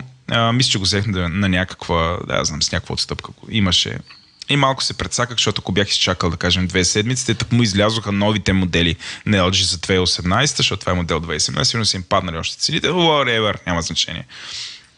Да. Ей, а, да, Теленко, канете да гледаме филми. Това е. Добре. Да. Ако, си харе... Като излезе Black Mirror, може да го binge watchnем в нас, тук на телевизора. На да, аз с удоволствие. Ам, си държим ръцете. Какво ще ти кажа? Ам, Хм, интересно. Да, това ти казвам, след като гледах този телевизор, вас никакво гледахме някакъв матч. На някакво първенство имаш. На някакво финално, да. да а, и, и се прибивам вкъщи и така, моя така го с, с крак го ритнах. А, иначе Еленко, иначе Еленко за около 1000 лева може си купиш нещо много близко, само лед няма да е OLED. Така че няма страшно. Ема, не искам не OLED. Не искаш то, OLED. То влак тръгна вече. да, добре. Добре. Не, аз знаеш какво бих си взел. Ако някой направи... Всъщност аз съм фен на проекторите и знам, че е малко технология от миналото, но като имаш 3 метра екран е доста по-яко. Аз бих слушал Защото аз тебе... не гледам, аз не гледам експлейнер за това. В смисъл, не гледам м- филми през деня, така ленче. И, и някакъв хубав проектор, всъщност слушатели, ако препоръчате, бих се ослушал. Да, аз, аз бих а, слушал и експлейнер как да си изберем добър проектор, защото въпреки, че нали, в работата никой не бих взел повече. Нали, аз там приключихме, там край с проекторите, излиза много по-скъп проектор спрямо телевизор. А, последно нещо, което да кажа за това телевизор, което наистина впечатли, хора гледат телевизора на и никъде не пише LG. Никъде. В смисъл, той има нещо като 3 мм как се казва, 3 мм ръб, всичко друго е екран и никъде по никакъв начин не пише LG. Това ме, това ме същиса. Не, не знам как не са избухнали с една голяма светеща табела в зелено, такова отдолу. Но да. Да, да, да, всичко. А, на саундбара в едно малко ъгъл, че пише LG, но ако гледаш всичко отпред, никъде не пише. Никъде не пише. Да. Добре, предлагам ти да минаваме, не знам, да приключваме с още приказки и се ориентираме към транзакциите. Бог на шоуто, разбирайте патрон, който супер силно ни подкрепя е вносната фирма Oracle, която има толкова услуги и продукти, че ако трябва да ги изброим, четенето на патроните в края на епизода ще ви се види като летен метеоритен дъжд. Абстрахирайки се от това, искаме да ви кажем, че Oracle всъщност са супер яки. Нормални хора, които с радост биха си говорили с вас относно вашите технологични, а и не само, проблеми, със сигурност ще се пробват да ви намерят решения. Мисля, че това е най-важното. Този подкаст достига до вас благодарение на Тики. Тики има мисия да направи пътуването с градския транспорт лесно и удобно преживяване. Билети за метро, тролей, автобуси, каруци, звездолети могат да бъдат купени само с едно приложение. Това си е направо one-stop shop за градска мобилност. Пътуването с Тики е супер забавно. Представете си как заставате до турникетките на метрото и докато другите търкат карти и билечета, за да влязат, вие като някакъв джедай с телефон отваряте вратичката за влизане и влизате. За да усилите ефекта, изчакайте наоколо да има максимално много хора, отворете магически вратичката и минете. Гаджето ви е в кърпа вързано. За повече информация вижте tiki.me, пише се T-I-C-K-E-Y me и там газ към Apple App Store или Google Play.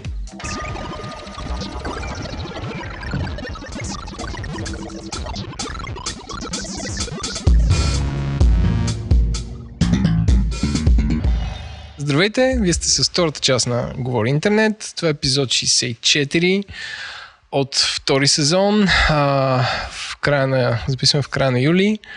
И сме освен Владо. Здрасти. Има, има повторение от предния брой. Нашия приятел и, а, как да кажа, бог и участник в шоуто Димитър, който вече, ако се представя още веднъж, ще го помислят за водещ. Така че, Димитър, представи се. Здрасти, аз подавам билетчета с стики. Да, не е мръднало там. Значи от миналия, миналия епизод си го оставихме там, човека една седмица издържа тук и не е мръднал. Каза, и пак каза също, че... Да, че и просто понеже, понеже не си е тръгнал още, решихме да го включим в този епизод. А, а, а, само това ли ще кажа за себе си? А, значи, както всички слушатели знаят, Тики подава билети за градския транспорт и помага хората да пътуват навсякъде удобно и полезно. И им помагаме да си плащат с карти, част от темата на днешния разговор. Да, доста добър преход. Всъщност, като, като каза карти, нашия гост, специален гост тази, а, в този брой е Ваня Манова, която е менеджер за България и Македония на MasterCard.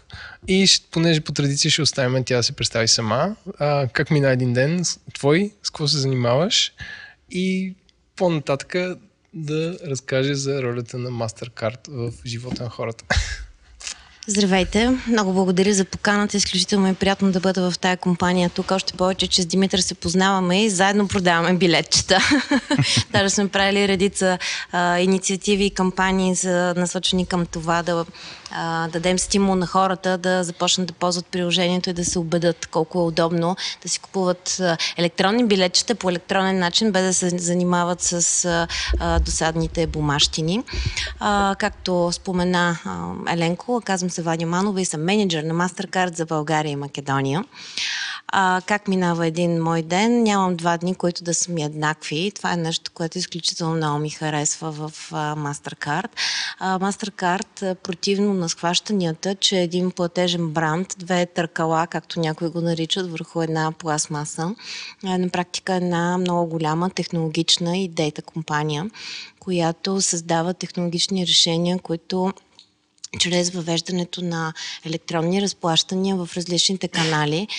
Целта им е да улесняват живота на крайните потребители, на търговците, на бизнеса, на правителствата и на който още се сетите. Така че моето ежедневие е свързано с контакти, с обсъждане на проекти, с най-различни представители и участници под някаква форма в платежния живот, защото каквото и да правим в този живот, винаги всичко завършва с плащане. Аз имам... Понеже според мен масово хората всъщност не могат да си представят какво представлява една компания като MasterCard. Нали, защото ти тая карта я получаваш работейки за банката. Нали, според мен няма много хора, които реално да срещат хора други, които работят за MasterCard. И всъщност една това е технологична компания ли? Какви са хората, които са вътре? Примерно, ако вземем една нормална компания, има HR, IT, Sales, нали, каква е дистрибуцията? Първо, колко е голяма MasterCard като хора? Къде са долу-горе? Естествено, какво може да каже. А, Да. къде са базирани тези И хора? Какви типове са- са, да. Какъв тип са хората, които работят Да, в офиса да. в България? Тоест, вие тук представителна извадка на типа хора, които са в, примерно, Германия ли сте? Или в България има селс екип, IT-то е дистрибутирано в, примерно, Украина? Тоест, как е, каква е структурата на екипа тук? Ами, MasterCard на първо място е глобална компания. Ние сме представени по целия свят и това, което е ключово за MasterCard, ключовата дума е interoperability. Това е което ние се стремим да бъдем навсякъде и по всяко време и да създаваме възможност хората да използват техните карти, които носят нашия бранд, навсякъде, където пътуват и не само където пътуват физически, но и където виртуално пътуват в електронното пространство по един и същи начин. Ние създаваме а, условията за разплащане, самата инфраструктура за разплащане, не на последно място правилата за разплащане и също така правилата пък и за а, защита на а, всички участници в а, веригата. Компанията, както казах, е представена във всички страни. Сега дали има представителство или не, това е един друг въпрос. Не мога да ви цитирам точния брой а, пред- представителства на MasterCard по цял свят, но реално ни има в всички региони. Представителството на MasterCard в България от всъщност 5 години стават сега юли месец, така че можем да се поздравим с този малък юбилей. Първоначално аз започнах сама да работя за MasterCard и моята роля беше връзки с клиенти. Тоест аз ам, отговарях за ежедневните взаимоотношения и контакти с нашите партньори.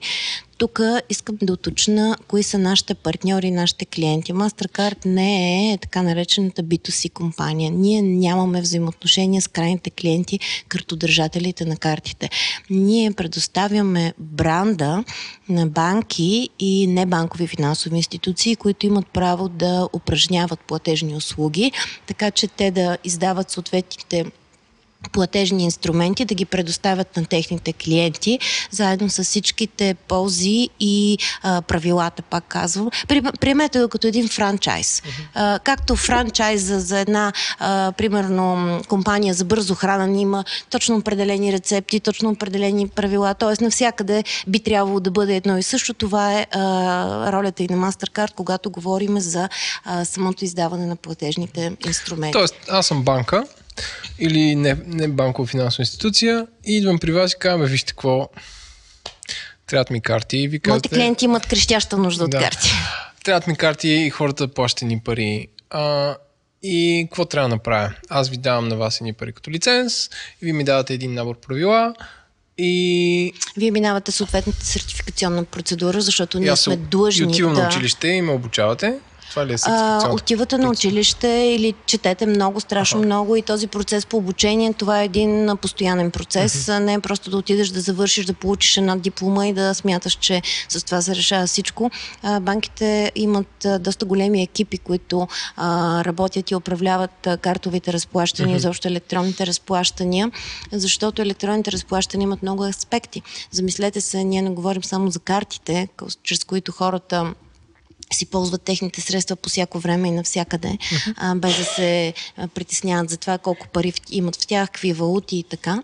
От друга страна обаче а, трябва да има и съответната инфраструктура, която да приема тези разплащания. И отново тук идва ролята на банките и небанковите финансови институции, на търговците. А, и... Но да се върнем, значи аз идвам при вас, казвам си, ето тук обучете ме, ви прочети това, аз получавам това, поумнявам а, и въвеждам, предполагам, вие давате някакъв набор от IT инструменти, някакви апита, които аз внедрявам в моя софтуер или там в Ами, ние моите... даваме връзка до нашата система, mm-hmm. като тази връзка има а, съответните спецификации, на които от срещните системи, които се връзват към нашата система, трябва да отговарят. Ясно. И преди да ви пуснем лайв, така да се каже, в средата на MasterCard, т.е. да станете част от а, тази глобална а, инфраструктура, трябва да преминете през съответните тестови процедури, за да осигуриме, че а, всъщност консистентността на системата, защото за нас е изключително важно, както казах, функционирането да става по един и същи начин, базирано на едни и същи правила. Но това е само по отношение на картовите разплащания, приемането и издаването на карти. Ясно. От тук нататък вече става още по-интересното, защото, както казах, до преди 10 години MasterCard и въобще картовите схеми се свързаха основно с това. Сега нашата работа е да работиме в посока дейта, използване на тази дейта. Говорим за big data, защото може да си представите какво количество данни а, Всъщност не преминават. можем. Не може да, Не, не, не. да ви кажа да честно, и аз не мога. Не, не, не, но пак... Владо, а, да. Аз не мога. Аз Тук говорим за една история от а, 50 години, 24-7 транзакции по цял свят, които се извършват с различни видове карти, издадени от различни държави, при различни видове търговци. А, и цялата тази информация в различно време на денонощието, през, различ, през различни канали, а, като та, част от тези канали а, се появяват и ново възникват, а, възникват различни решения за плащане. Цялата тази информация се съдържа в а, транзакционните съобщения и една а, огромна база данни, която може да се анализира mm-hmm. с цел да се а, под, с, с цел да се подобри всичко това. Добре. И да се върнем пак към моя use case, където аз съм институция, искам MasterCard. Получавам те, вързвам се, сертифицирате ме, тествате ме и, и ме пускате на живо и аз мога да оперирам с а, картови разплащания онлайн и офлайн. А, как да, опи, да опишем пак за, като за, наистина като за начинаещи, какво се случва при едно, сега мисля на глас, при едно а, разплащане. Аз отварям един сайт, примерно обувки БГ, харесвам си едни обувки, Това реклама ли беше? не. Ам, Оня ден го отварях. Еленко не пазарува в България. Той се рядко. казва А чешки трябва. сайт. А, А трябва. трябва. Еми, anyway. И харесвам си някакви обувки, а, избирам си 45 номер, стигам до края, така как ще платиш, аз казвам карта.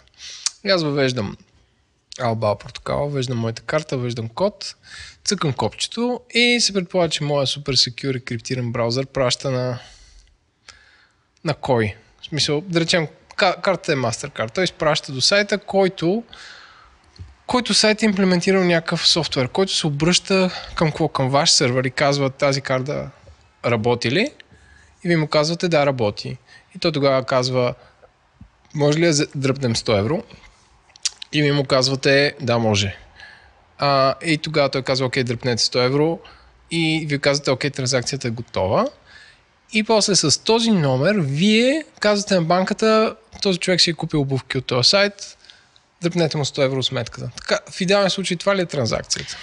Ами, горе-долу, е това. Общо заето този диалог го няма. Целият диалог се случва в едно изречение, което е авторизационното съобщение, което съдържа цялата информация нали, за а, картата, за нейната валидност, за а, този допълнителен код за верификация, който разбира се а, е криптиран. Също така сумата на транзакцията е там и банката на база на всичката тази информация и на база на лимитите и разните други ограничения, които би могло да има въведено при нея, банката издател на картата, mm-hmm. одобрява или не одобрява тази транзакция. Това, което е много важно да се каже, е, че спрямо правилата на MasterCard, данните за картата, а, те не се предоставят никога на търговец. Когато а, ти си купуваш твоите обувки 45 номер, вече си ги избрал.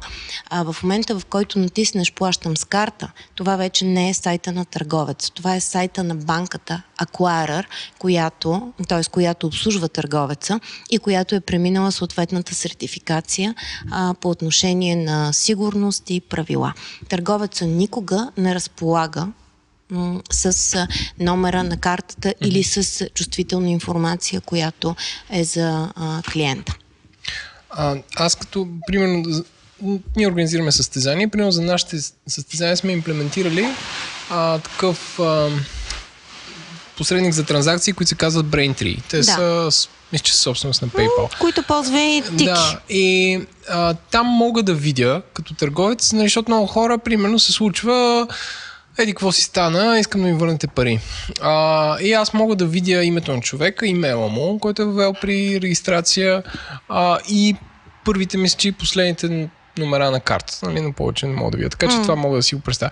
Нали, моят въпрос е, когато се случва това плащане, отношенията между мен и банката ли са или, или има някакъв слой, който е MasterCard, или MasterCard предоставя набор от правила, които банката следва. Естествено, а, значи средата, в която се случва, коя, в която протича цялата, а, плате, цялата ам, информация и целият процес, свързан с авторизирането на плащането, както и след това процеса по обмен на пари между клиента, картодържател mm-hmm. и търговеца, той се случва в средата на MasterCard по правилата на MasterCard, по спецификациите на MasterCard.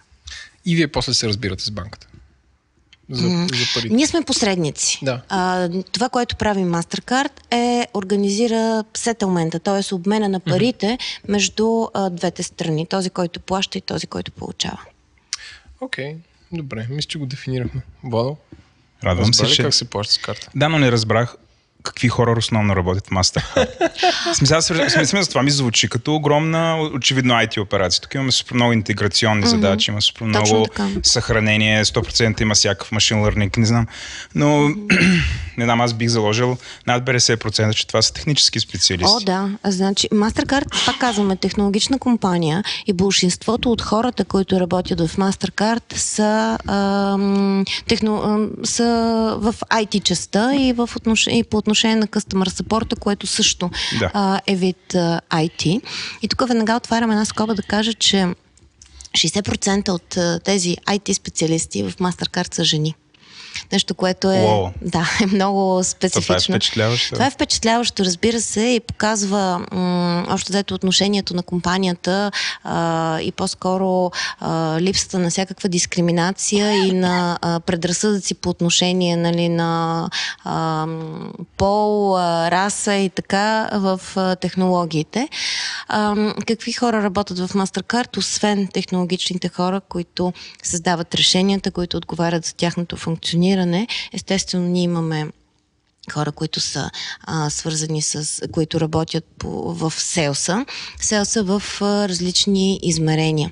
Измерения по отношение а, връ, директни връзки с клиенти, пък казвам банки, не банкови финансови институции, а, но също така а, такива, които създават нови продукти, нови пакети, нови допълнителни услуги, които придават допълнителна стойност за клиента, когато говорим за картови разплащания, защото картата много отдавна не е платежен инструмент. Картата е създадена клиента, освен да може да се разплаща с нея, да, да, пробва, да ползва, да има и различни ползи. Тук говорим за допълнителни услуги, говорим за а, програми за лоялност а, и така нататък и така нататък. И това, а, всички тези допълнителни услуги, които а, се създават, тези договори, които се, свър... се сключват с трети страни, ние си имаме такива звена. А, имаме бизнес девелопмент звено, което също има селс функции, селс функции свързани с технологичните решения на а, компанията, защото м- пак изрично потретвам, попетвам и винаги го казвам, че MasterCard е технологична компания. Това, което ние правим е да а, създаваме най-различни технологични решения, които да м- улесняват електронните разплащания. И нещо повече, в последните години а, MasterCard а, създава решения, които са а, много отвъд самите картови разплащания и много отвъд а, нашия бранд, конкретно MasterCard. Ще ви дам един елементарен ще пример. Кажа, да, един разбира пример. се. Да. С удоволствие давам пример. А, това е решението за биометрична аутентикация не само на картови разплащания и не само на картови разплащания с MasterCard. А, нашето решение дава възможност за а, аутентикация чрез биометрични данни. Било пръстов отпечатък, глас, лицево разпознаване, ирис. А сега последния хит, който е, това е така наречената пасивна а, биометрия, което означава, че само на база behavior, начина по който се движиш, начина по който си държиш телефона, начина по който скролваш, ти служат за, ти служат за ам, еднозначна аутентикация не само на разплащания, но на достъп до мобилно банкиране, достъп до онлайн банкиране, идентификация пред кол А какви сензори правят тази аутентикация? В смисъл, просто, примерно, имам а, скенер на телефона или как да, се... значи това се използва Тоест, мобилно кое приложение. Е края на, Да, на това нещо. мобилно приложение. Вижте, всичките тези неща са направени с идеята, а, че ние вървим в посока мобайл. И че а, мобайл а, ори- ориентираните клиенти са м, тези, които най-лесно биха адоптнали, най-лесно биха се възползвали от този вид аутентикация. Ние далеч не смятаме, че всички потребители ще започнат да се аутентикират чрез биометрия. Нашата работа да създадем решенията, които да се харесват на различните потребители и всеки да избере най-удобния, най-предпочитания за него начин. Другата, в другите форми на разплащания, които ние създаваме и вече въвеждаме в а, други пазари. Наскоро компанията придоби ам, компанията Vocalink в а, UK, която се занимава с акаунт-то-акаунт плащания. Тоест там картата изобщо не е платежен инструмент. Но MasterCard е тази, която създава инфраструктурата, правилата. Тоест отново, компанията а, отговаря и се адаптира много лесно към променящата се действителност, където ам, всичко отива диджитал, а, картите включително отиват диджитал, а, в един момент а, а, плащанията, за плащанията дори няма нужда и от карти. Ние го разбираме това и затова развиваме нашия бизнес, така че да бъдем абсолютно адекватни на ситуацията. Само още нещо да, Да. добавя, понеже стана дума за офиса на MasterCard. Преди 5 години ам, аз бях, а, както казах, ам, сама. Сега в момента сме 10 човека в офиса на MasterCard, като имаме ам, двама акаунт менеджери, имаме бизнес девелопмент менеджер, имаме а, менеджер, който е свързан с развитието на а, мрежата за приемане на карти, и, така наречения commerce development, имаме продуктов менеджер,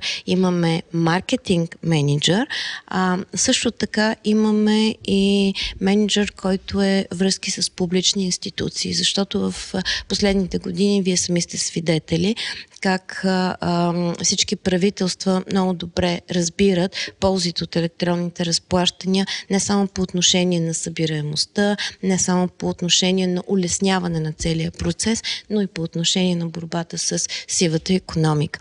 И точно заради това ние имаме и такъв човек, който си партнира с държавните институции, който много добре разбира как те функционират и мога да кажа, че тук имаме един доста добър диалог в това отношение.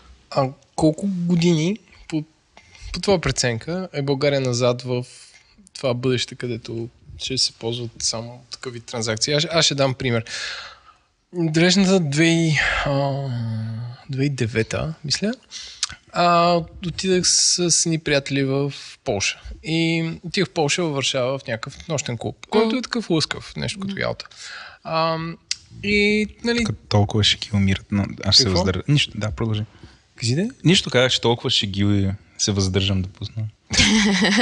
Е, не се въздържи, давай сега. Не, не, нищо, да. да. Отишъл си А- в полската Ялта, така, във Варшава. Да, и пеят някакви хора и там те приятели вземат някакви а, как да кажа, сокчета, Напитки, някакви напитки, добре. да. Да. И аз викам, чакайте сега, ще ви черпя. И отивам на бара и казвам, примерно, пет еди си. И вадя ни пари, в този момент такова, разговорите край мен спряха и бармана такъв се наведе и така ми прошепна, каза, господине, тук се приемат само карти. И аз бях такъв, малко Коя така минута мълчание.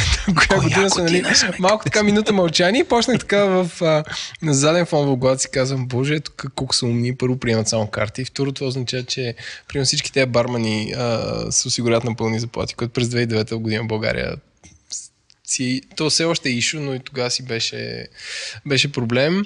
И си казах, това означава, че тези хора не държат абсолютно никакъв кеш. Това означава, че бизнесът може да разполага с парите по всяко едно време. А, а това означава, че не трябва да има някакво инкасо да изводства и да мести пари на само там. Няма го риска. Няма го риска, да. И а, нали, а, има. А, то даже не е неудобство за местните хора, защото аз извадих съответно карта и платих. А, но за мен беше такъв момент, се почувствах като първобитен човек за момент. А, и да знам, чува се кога ще стане това, тук, или може би по твоите наблюдения, колко е назад България в този вид отношения и до кога хората ще предпочитат да избират или всъщност защо предпочитат да избират наложен платеж, като си купуват нещо от онлайн магазини, защото съм си говорил хора, които имат малки и големи онлайн магазини, а, че 80 до 90% от разплащанията предпочитат да са с наложен платеж. Нали, Това е за България, нали? Това е за България, говоря, да. Тоест, как, какво е твоето мнение към тази, конс... би казал, консерват...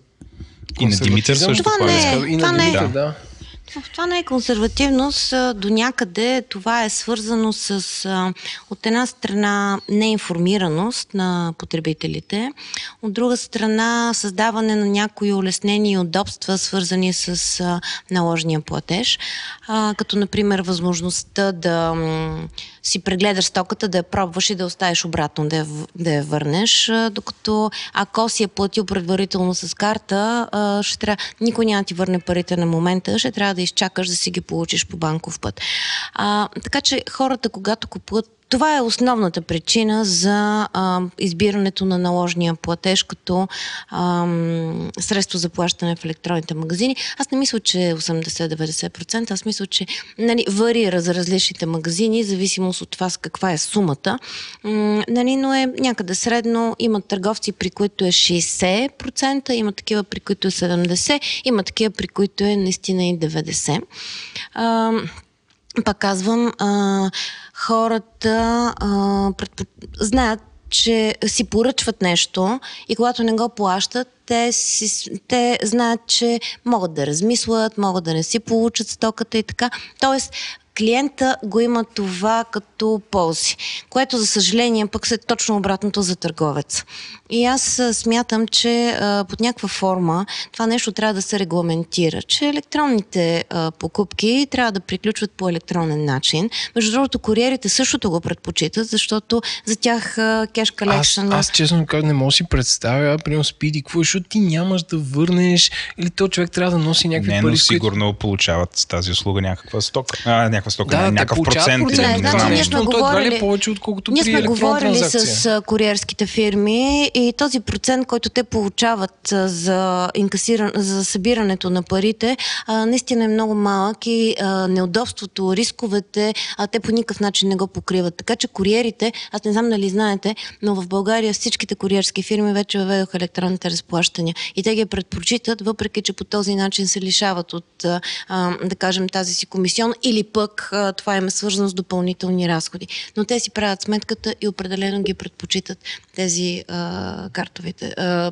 смисъл разплащанията с, по електронен път. За, мен това е един от нещата, които все още не мога да си... Но аз искам да се върнем отново, по, понеже някакси свързахме бара с електронните разплащания. А, нещата са различни. А, аз мога да кажа, че в България ние не сме толкова назад. А, по отношение на менталитет, по отношение на мислене, по отношение на приемане на картовите разплащания. Трябва да ви кажа, че България е една от държавите, в които а, пенетрацията, както е модерно да се каже, или проникването на картите като ам, електронни инструменти е доста голямо. А, в една държава, в която нямаме и 7 милиона а, население, ако погледнете статистиката на БНБ, ще видите, че картите са над 8 милиона. А, большинството от хората, които Те не са такава кредит, кредитни карти или въобще карти? карти. Банкови карти. банкови карти. Вижте, Окей. кредитните карти са много малък Тази процент. статистика публична ли е? Да, разбира се, тя е на сайта на БНБ, може да я а, погледнете. Окей. Да. Да, тя е на 6-месечна база и отразява нали, ам, бройките издадени карти, както и видовете и количеството транзакции извършени, извършени с тях. Броя на разплащанията прогресивно се увеличава. Ам, основната причина за Има ли ня... Извинявай, аз Да. така по... Да, да, да. А, има ли някаква статистика всъщност а, на каква стойност са електронните разплащания в България? в смисъл обща стойност. Да. Дали са 6 лева или 70 лева? А говорим за средната Не, бе, стойност. не, не, общо, не, не, общо. В смисъл за Има- колко Да, мили... да, милиар... тази- милиони, тази- милиарди или Аз колко? не мога да ви я цитирам точно, но пак казвам, тя е там, в статистиката на БНБ и я има а, цялата тази Тоест, е голям, колко е голям пазара на електронните разплащания в България? Долу-горе, имаш ли? Пазара на електронните разплащания, на картовите разплащания все още не е толкова голям. А, това, М, та- което... Да, това е условно, смисъл, Да. не е много голям спрямо какво или...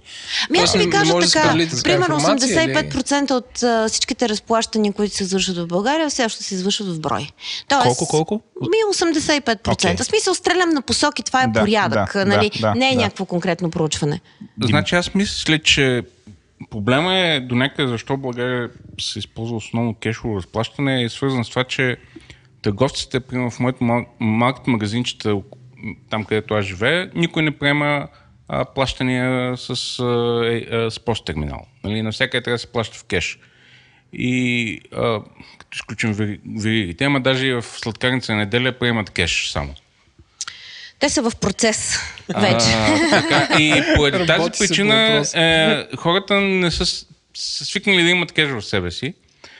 Нещо, което на мен ми направи впечатление преди две седмици в моя роден град, в клона на Кой е твой роден град? Павликени. Извинявай, да. Павликени. Това е важна информация. Да. А в клона на Unicredit преди няколко години имаше само един банкомат. Сега има три банкомата и хората чакат да си получат с картите средят на опашка да си изтеглят пенсиите или социалните плащания. Което за мен това не е услугата, която трябва да се предоставя, защото явно те са свикнали да ползват пари в бой навсякъде и поради тази причина няма и електронни плащания. Те са свикнали, защото няма инфраструктура, защото като отидат в Павликени в, а, магазин, в смесения магазин, нали, там не могат да платят с карта, предполагам. Ами в Павликени супермаркета, който има уиски за 1500 лева, може да се плати с карта. Уиски за 1500 лева. Да. Една бутилка или Една общо? бутилка... Ти не знаеш ли в чата на Г- ГИ има... Аз не съм заподоз... Им запознат с И Павликени. аз също. Да, тук- Има специална рубрика, Димитрия води за, Бъбъла ми се за брейк. японските уиските в Павликени. Където в супермаркет има такива уиски, дето няма и в София. Ами, освен Димитър да ни покани в Павликени, Да, да обаче, нека да се да. върнем, да, нека да. се върнем на нашата тема. Тук исках а, наистина да се върна отново на това, което казах за ам, работата на правителствата и за работата ни с публичните институции. Ам, това, което ние правим е да споделяме добри практики ам, на ниво а, правителство, направени в другите държави. Това е начинът по който се стимулират разплащанията. Примерно какво се прави? Ако даден магазин, ако даден търговски обект е регистриран по ДДС, примерно, държавата налага задължителен елемент приемане на електронни разплащания. Тоест, наличието на посттерминал. А, ако а, средната сума на разплащането е нали, в дадения търговски обект по касов апарат е над 30 лева, задължително има посттерминал. Ако средната сума или примерно в магазина се продават стоки над, на стойност над 60 лева, задължително трябва да има посттерминал. Не казвам, че всичките тези трябва да се приемат. Казвам, че може да се направи м- един набор от такива правила, които да регламентират задължителността. Защото аз ще ви кажа, а, клиентите, картодържатели, те са убедени в това, че им е по-лесно, по-безопасно, по-удобно да плащат с карта. Те теглят пари в брой, защото не са сигурни кога и къде ще могат и къде няма да могат да платят. А, аз с удоволствие ще кажа, че вече съм свидетел на редица случаи, в които малки квартални магазини имат посттерминали. Малки а, или пък не толкова малки фризьорски салони имат а, посттерминали. И всичко е действително до съзнанието, а, до разбирането на собственика на този бизнес, също така до желанието му да скрие съответен оборот. Извинявам се, аз няма да цитирам тук имена а, нали, на конкретни вериги, било сладкарници или търговски обекти, но не може един хипероборотен а, хипероборотна а, верига от заведения за хранене, които са популярни, са в високия клас, да те посреща с надпис «Ние работим само с кеш». Това значи нещо. Това значи нещо. И ам, аз виждам, че в последните години Националната агенция по приходите така доста сериозно се е заела в посока изсветляване на економиката и а, промотиране на електронните разплащания. А, това, което ми прави впечатление, е, че те се въздържат от силови а, мерки, но аз ще ви кажа в една съседна Македония. Вие знаете ли, че там буквално преди месец намалиха а, прага на кешовите разплащания? Беше 15 000 евро. В момента е 2000 евро, като тенденцията е януари месец. М? Колко е България, да?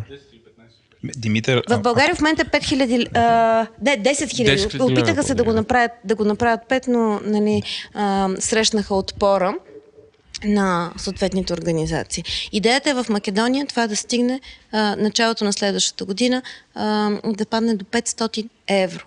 Искам да ви кажа, че една Македония, там има една много силна, много последователна държавна политика, която е а, за борба с кеша.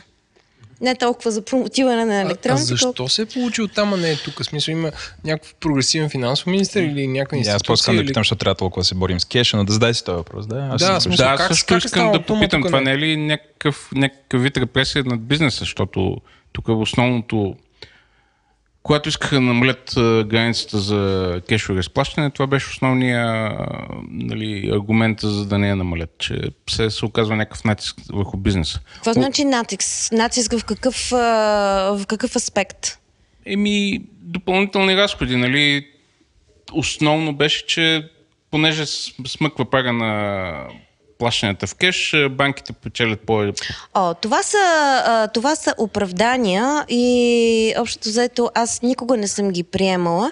Искам да ви кажа, че ам, има редица направени проучвания, които доказват, че стойността на кеша, много хора си мислят, че да оперираш с кеша без пари. Това изобщо не е вярно. Стойността на оперирането с кеш, съхранението на кеш, а, риска, дори ако го калкулираш, а, на практика е ам, дори по-висока, отколкото тази на електронните разплащания. Като казвам електронни разплащания, аз не говоря само за карти.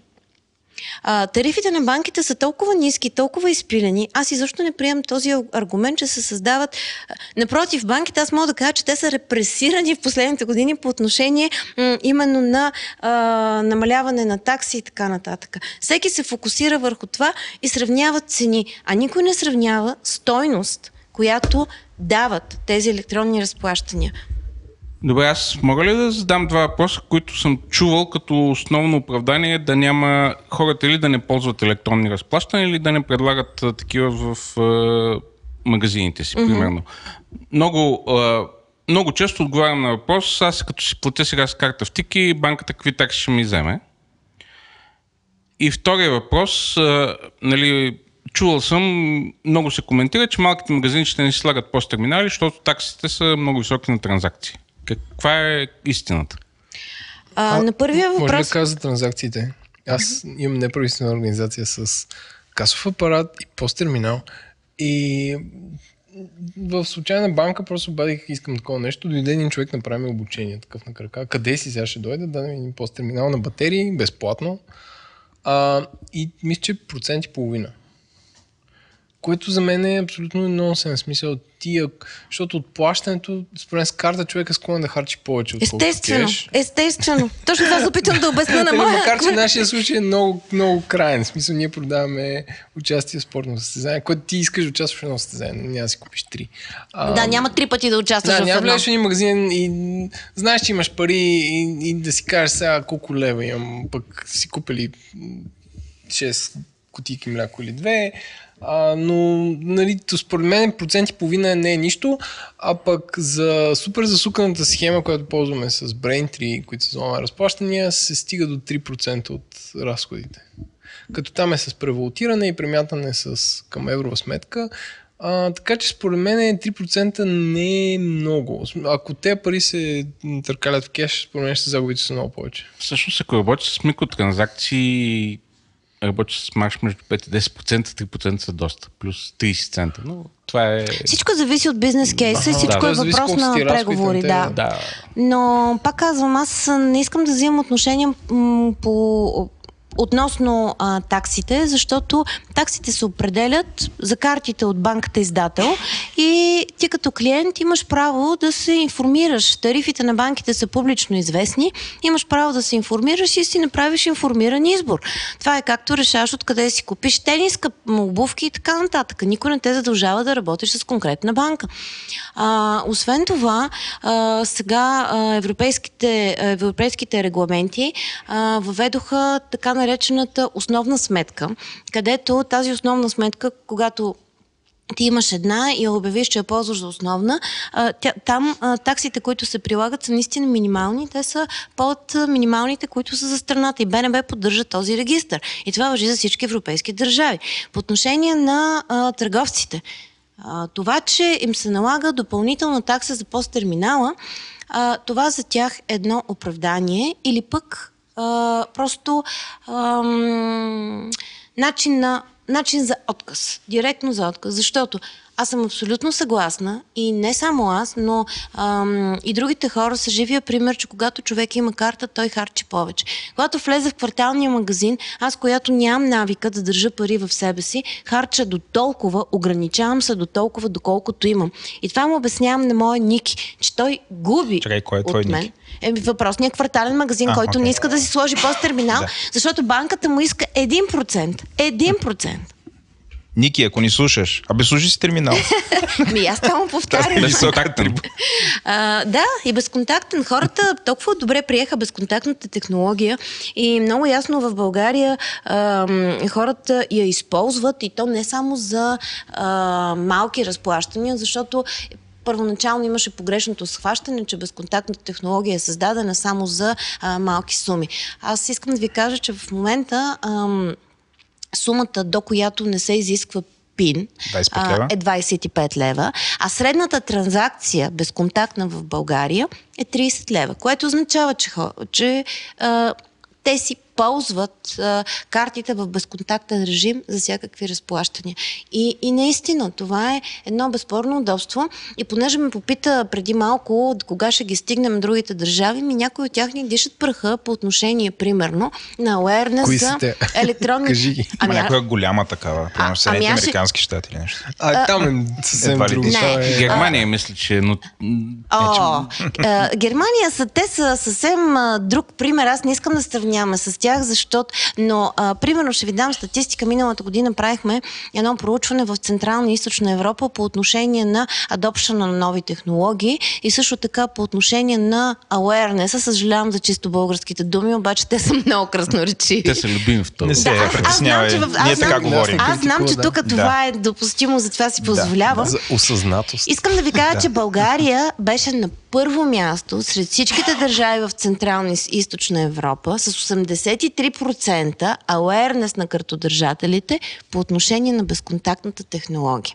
Другото нещо, Тоест което те ги искам... питат, имаш ли безконтактна карта и той казва да. Ползваш ли безконтактно разплащане? Те казват да. Тук имаме новина.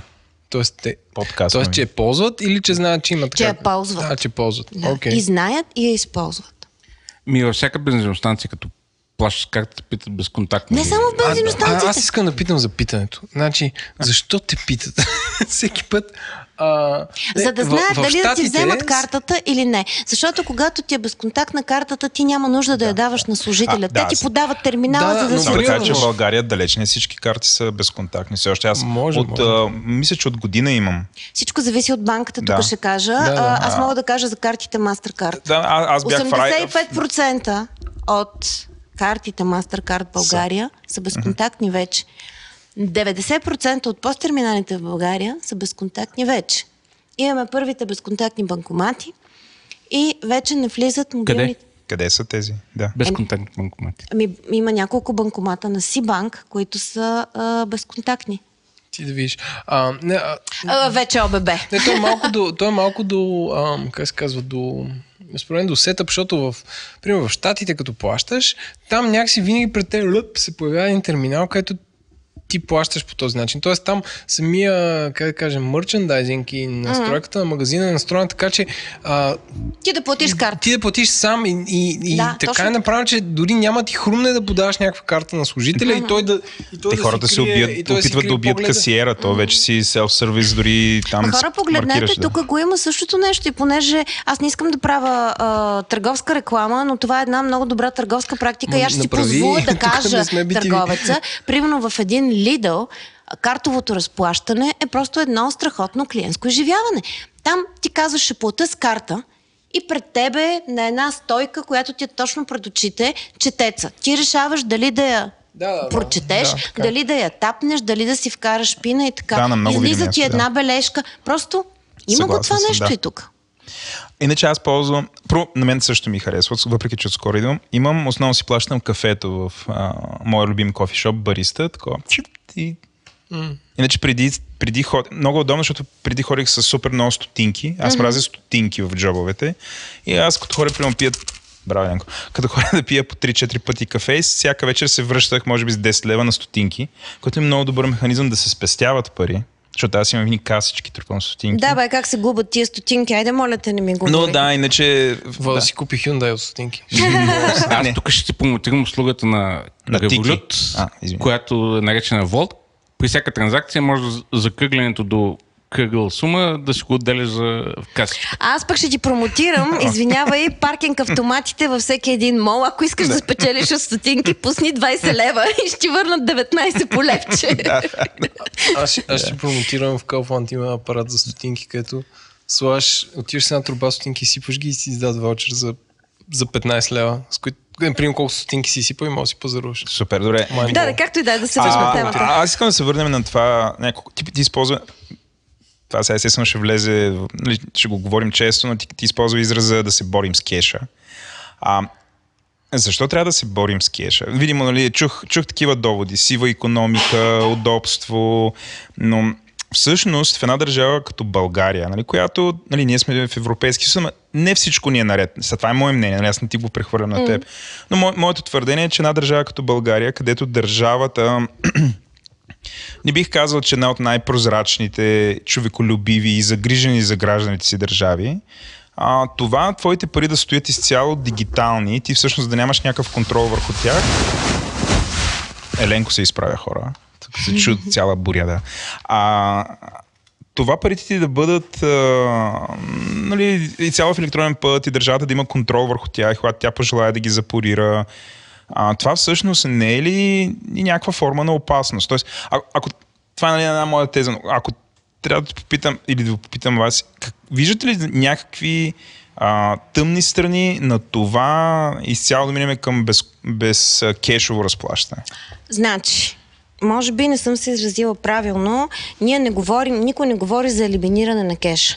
Кеша никога няма да изчезне, той ще остане като форма на, съществу, на съществуване. Никога Ние няма да изчезне. говорим за ограничение Mastercard- на кеша. Окей, ако си говорим, MasterCard визията е, че никога няма да изчезне кеша. Да, абсолютно. Окей. Mastercard вярва, че кеша никога няма да изчезне. Това, което ние искаме да направим което а, всъщност правиме, е да създаваме условията и решенията хората да избират а, вместо кеш да, изплащат, да се разплащат електронно по начина, по който те предпочитат.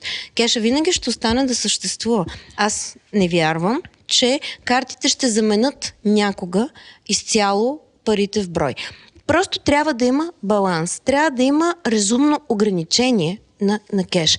Извинявай, извинявай, но не мога аз да отида при нотариус да изповядам сделка, а, нали, за, говорим за покупка на апартамент, да платя нотариална такса над 1000 лева и единствената форма на разплащане да ми е кеш. Ми аз на моята дебитна карта, аз нямам такъв лимит, бе хора, за един ден. Какво това означава, че аз трябва да ходя няколко пъти на ден, нали, да тегла, за да си плата нотари... нотариалната такса. И, зна... и, и другото, което е, в офиса на нотариуса да има банкнота броячна машина. Хора, това е смешно. А защо нотариус ще го практикуват? това Да, каква е причината? Да. Ми, защото не искат да плащат такси. защото Заради той е един- 1,5%. Най-вероятно. Има нотариуси, които Като те приемат нямат разплащане. разходи по това нещо. В смисъл, тоест, то не е, не е някакво производство. Не, това за мен е не, Да, необяснимо. Сп- а, Защото според мен тук отново ниски отиваме да точно има до регламентиране и до ограничение. Това е а, с, огромно неудобство, с което се сблъскват хората ежедневно. При нотариус се изповядват сделки ежедневно. Не може. Това е част от нали, нашия живот. Това е част от дори нали, не говориме за бизнес-то-бизнес плащания. Така че за мен това е нелогично и недопустимо. Не може ти да ходиш на заболекар. Знаете колко струват заболекарските услуги? Ми в България не е страшно. Е, Ми не е страшно. И в Штатите си оправиш един за 600 долара. Само да кажа, че моята заболекарка приема карти. Има и такива, които приемат, да. Има. Значи, аз пак казвам, фризьора, при който ходят, той има посттерминал, но той е единствения, който съм видяла да има посттерминал. Може би заради това си го избрала. Не, не, просто бях, а, и- бях приятно и изненадана. и Не, и моя, е, и моя фризьор има посттерминал. Ходя на такива места, вода, ако искаш ще те заведа. да не ходим при един и същ. Е, може. После ще се говорим. а, да, аз съм, в смисъл аз да кажа, че съм за, за посттерминалите и съм забелязал между другото, че наистина, ако е някакъв бизнес, който изглежда легитимен и ако няма посттерминал и приема само кеш, има нещо съмнително. Това е моето, как да кажа, а, Вътрешно убеждение. шесто чувство или, или gut feeling, както се казва. На мен че... най-неудобното ми е като хора в Скарабар. Благодаря ти, точно същата верига имах предвид с надписа отвън. Така ли? нали, А, ама не само трябваше Не, те кажеш. такъв над. Те имат, едни лепенки, на които ги има кредитните карти и са задраскани. Ами, Тоест, това е... Не, не просто... е подсъдимо, според мен. Може да То е... Скара бара на, скара бара, който Бенковски. е на Бенковски. Да, срещу пише- Д- ДС- ДСК. ДСК, да. Р- Пише работим само с кеш. Да. Извинявай, вишим цените, вишим оборота, вишим всичко на пъп. Аз твърдя, че в София специално, особено в по-големите заведения, в по-централните места, ти можеш да платиш с карта навсякъде. Абе хора, ние въведохме електронните разплащания в такситата. Едни таксиметрови шофьори научихме да работят с карти и те виждат ползите от това, защото аз когато се возя на такси, обичам да си говоря с, да си общувам с таксиметровите шофьори. Първоначално така имаше лек отпор, но благодарение на много строгата организация на фирмата Ева от такси, аз искам да ги а, нали, похваля. Това са А, 9119 ли? точно така. Те взеха решението да въведат електронните разплащания. В момента над 90% от техните автомобили имат. Значи, тук съм много горда да кажа, че това беше проект, който направи MasterCard. И това е един, едно доказателство, че ние работим в посока много извън нашия бранд, защото ние инвестирахме в въвеждането на а, електронните разплащания в а, тези а, автомобили, в тази компания, създавайки инсентив а, схема за самите таксиметрови шофьори. Тоест ние ги мотивирахме да не крият посттерминалите, мотивирахме ги да правят транзакции и м- нали, намерихме начин по който да им се отблагодарим за това. Тоест, може, вие сте убили бъкшишите на бъкшишите, защото Не, ние не сме част от кеш Не. е... Това е... Ами, на, значи, вижте сега, електронните разплащания по никакъв начин не Така елиминират е, сега. бакшиша. Да. А, аз, когато плащам с карта и не само аз в таксиметровите а, компании, а, в таксиметровите автомобили, аз винаги оставам бакшиш. Аз, Ама когато... в кеш или а, има възможност не, през... на, а, на, на окей. самия посттерминал. А, извинявай, Това е същото... супер вър- интересно за бакшите. Аз просто искам да продължа за него. Да, но, Да, но, но, но тук искам да кажа, нали, че ние инвестирахме страшно много м- там и тези терминали те приемат не само карти MasterCard, те приемат всичко видове карти. Но понеже за нас това беше един сегмент, който беше изцяло кеш обладан или пък хартияни ваучери, които се а, раздават от компаниите.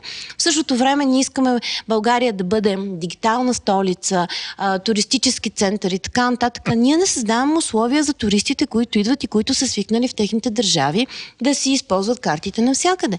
И ние идентифицирахме този сегмент, направихме един чудесен бизнес, ке, е, бизнес кейс, нали, а, пример с а, Yellow Taxi. И искам да ви кажа, че две години по-късно следващата голяма таксиметрова компания задължи всичките си а, автомобили да въведат посттерминал. И сега в момента и там също има посттерминали. Да, защото не са е? конкурентоспособни. Естествено, естествено. Това е един пример как ние променихме, така да се каже, света. Да.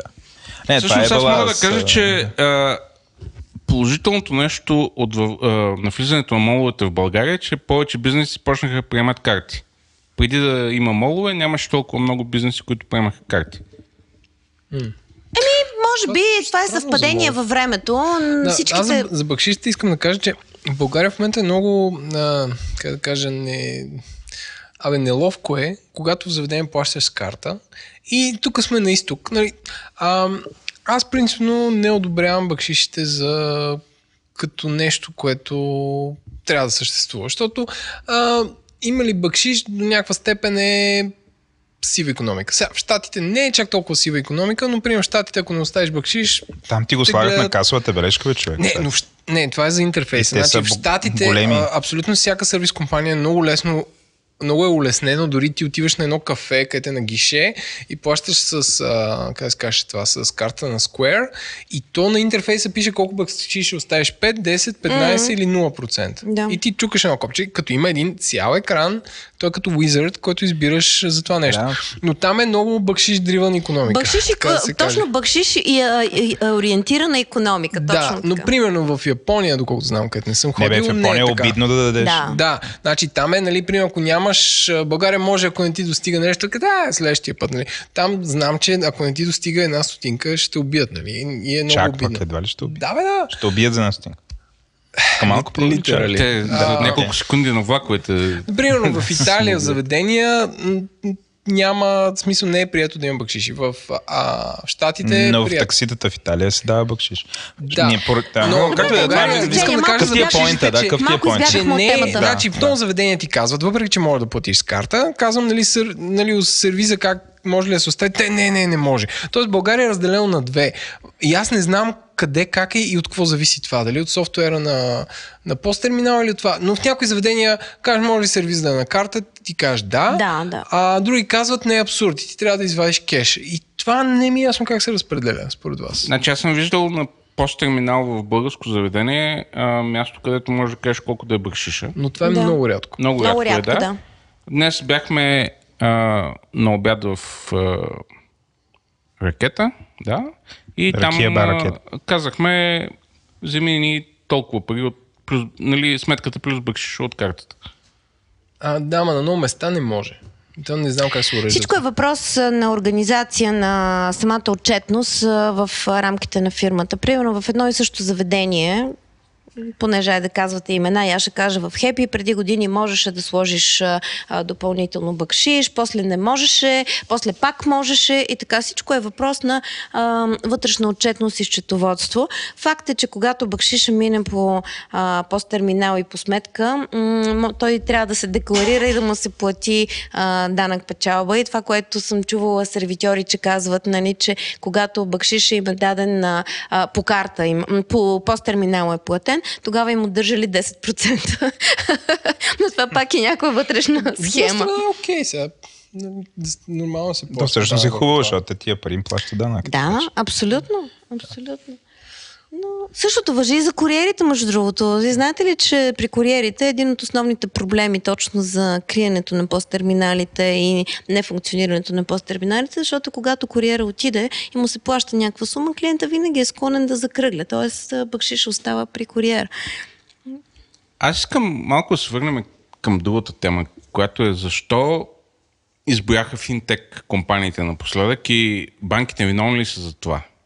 Защо какво? Защо се наброиха толкова много финтек компании, които предоставят по-добър интерфейс, по-добри услуги и каква е вината на банките да се случи това нещо? Ами, ти зададе Трябва да дефинираш отговор. финтек. Трябва да дадеш фи, финтек. Да, дефинирай какво е финтек финтек. Под финтек компании имам а, а, Стартъп. предвид стартъпи, които предоставят по-добри услуги на клиентите в сравнение с изживяването да отидеш в един клон на банка или да ползваш стандартното електронно Например, банкиране. може да дадеш такъв. Пример мога да дам.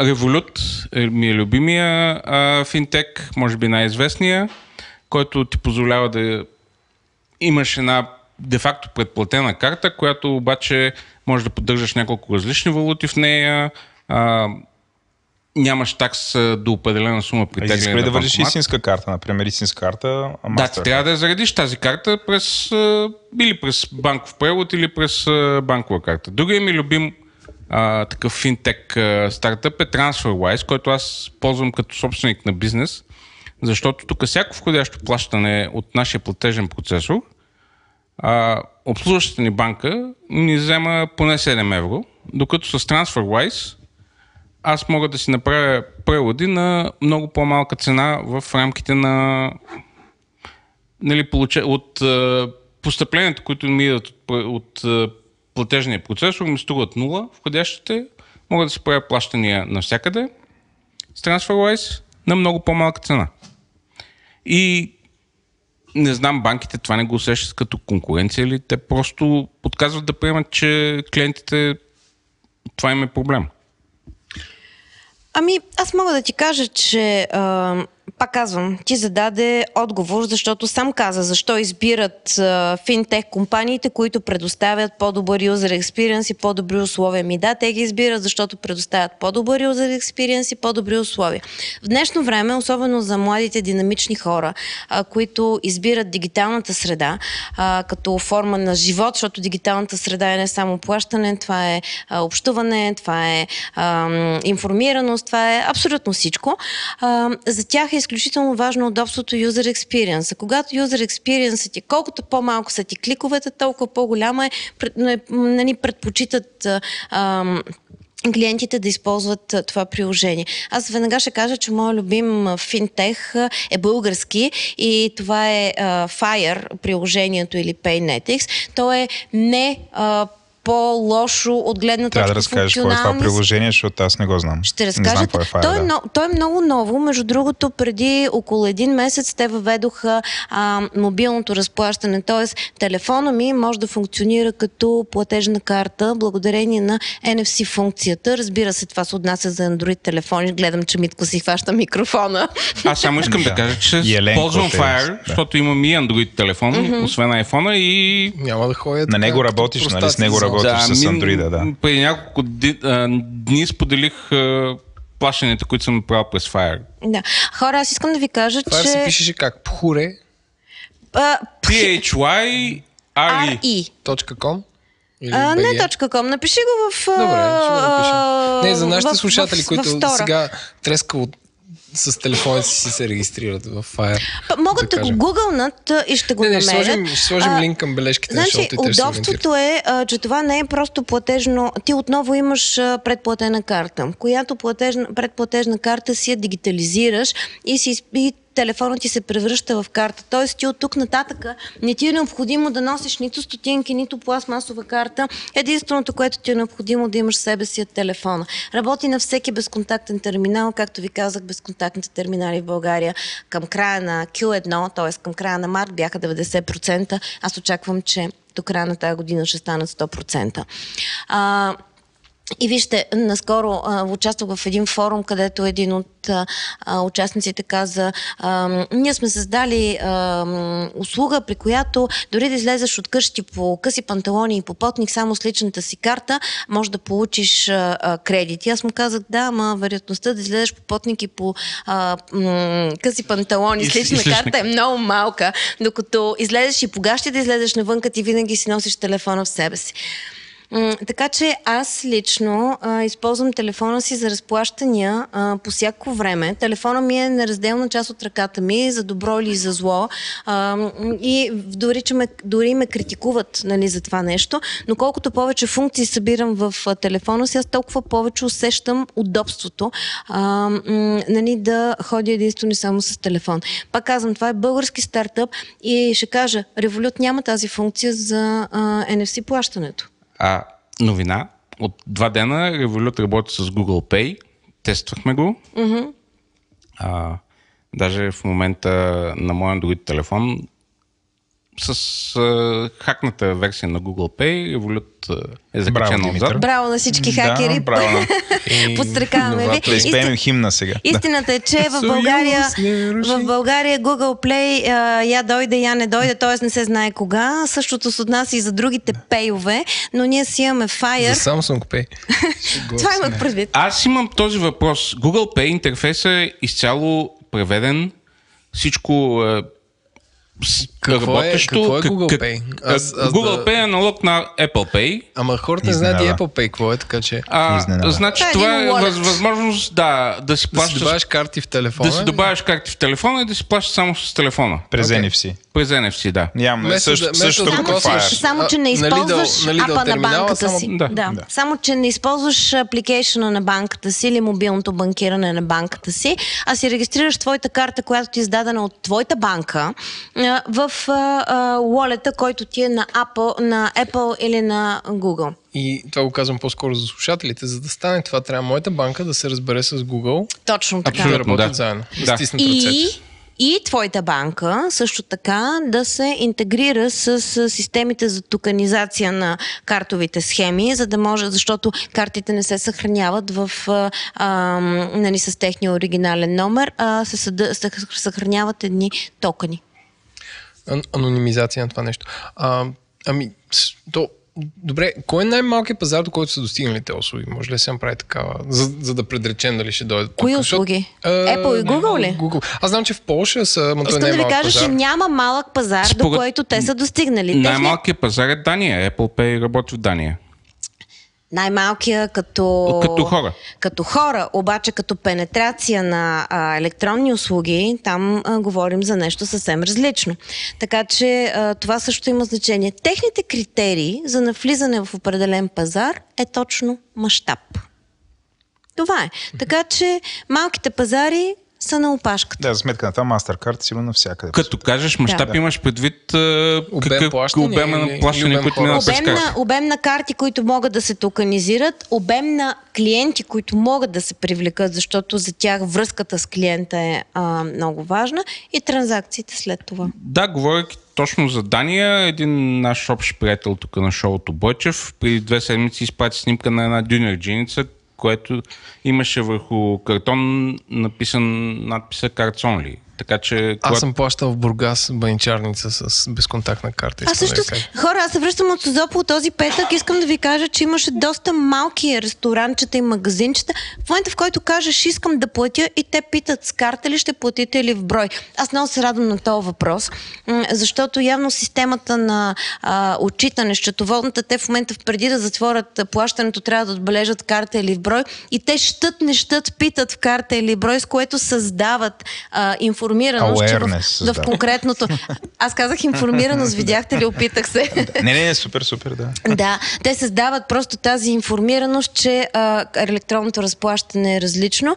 И, и трябва да ви кажа, че същото е и в една Гърция, докато преди години, преди да влезат а, капиталовите ограничения нали, в а, сила, там кеша беше единственият цар. В момента, в който въведоха тези ограничения, трябва да ви кажа, че няма място в Гърция, ресторант, в най-дивото село, където да не можеш да платиш с карта. Може да няма стикери отвънка, но ако попиташ, Аз съм доволен, една седмица съм там. Отивам Си с карти. Да, само с карти А, съм целия. аз искам да питам друго. Това според мен по-скоро в градинката на банките, но има някакъв друг тренд, който кажете ми дали е тренд или не. Но а, случва се напоследък, отивам в Икея и вая карта да плащам, и те ме питат нали с карта или не, ясно. Но ме питат към коя банка ви е картата. И от този момент виждам, че хората имат нещо като 6 пост терминала, което преди една година заклевам се не беше така. И аз А- казвам, примерно, към по... защото аз съм малко болен. От ден едно на Икея, така, но на, Ами, на, не, на не съм съгласен. А, Икея напоследък ме пита от коя банка ви е картата, или, или поне преди са били такива са А могли според да мен, ги мен това е част от културата на IKEA. Не. Всичко да е изпилено. Не, може. не, аз не мога да разбера защо трябва да имаш Най- 6 пост терминала и то да е като някакъв цирк. ако минаваш И- през съответната банка, някаква, някаква, Ама колко някакъв? От една е. страна, не, не печелиш, Тоест, аз ако по-скоро съм с плащаш почтенска има терминал на почтенска, Да. таксата е по-ниска. Да, и те защото- това сказали, хей, да сложим 60 Зеленко, плащането по-малко е печалба. Това е една от причините. Другата причина са различните схеми за лоялност, която има, които имат Ага. банките. И А, примерно, за да можеш ти като, а, ако имаш кредитна карта от почтенска банка, за да можеш да се възползваш от разните му бонус точки и така нататък, плащането трябва да мине на техен посттерминал. Това е също една такава особеност.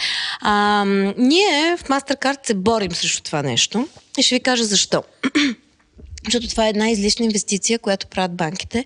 Ти да имаш няколко посттерминала. Тия железа биха могли да бъдат разположени в а, нали, а, други места, където няма разплащания с карти. И м- на практика, ако причината ако причината е а, точно системите за лоялност, а, MasterCard е... А, ние направихме една такава унифицирана услуга, която се нарича изплащане, а, installments или плащане нали, на вноски, която независимо от терминала, банката издател може да предложи такова нещо. И по този начин елиминираме този елемент на мултитерминализация. Но аз съм съгласна, че в много от случаите при големите търговци особено и в зависимост от тяхната националност, тук без да а, уточнявам каква. Там всяка една стотинка, всяка едно стотно от процента има значение. И това създава неудобство. Както за този, който седи на касата, това бави процеса по плащане Да, има ефект бави. върху всички. Да. И, и някакво те, те питат, Супер и ти ако имаш три банки, и... Тук направихме поне 5 експлейнера. Аз честно казвам, се очудвам, че в Икея няма а, каси. Не знам как е по света. Е, трябва да се мери Това е нещо, което аз не мога да това е много- коментирам. Много сложно, според мен, никъде света го няма. Но аз лично бих стиснала ръката на онзи управител на търговска верига или а, на магазин, който има няколко, да кажем, а, касови ленти и направи лента, която е кешлес.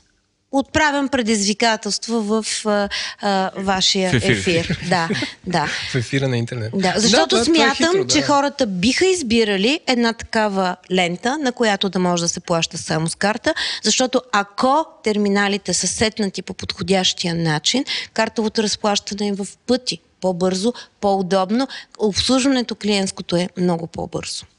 Добре, и ориентираме се към приключване и минаваме към любимата ми тема, именно бъдещето. А, казахме, че кеша никой няма да изчезне.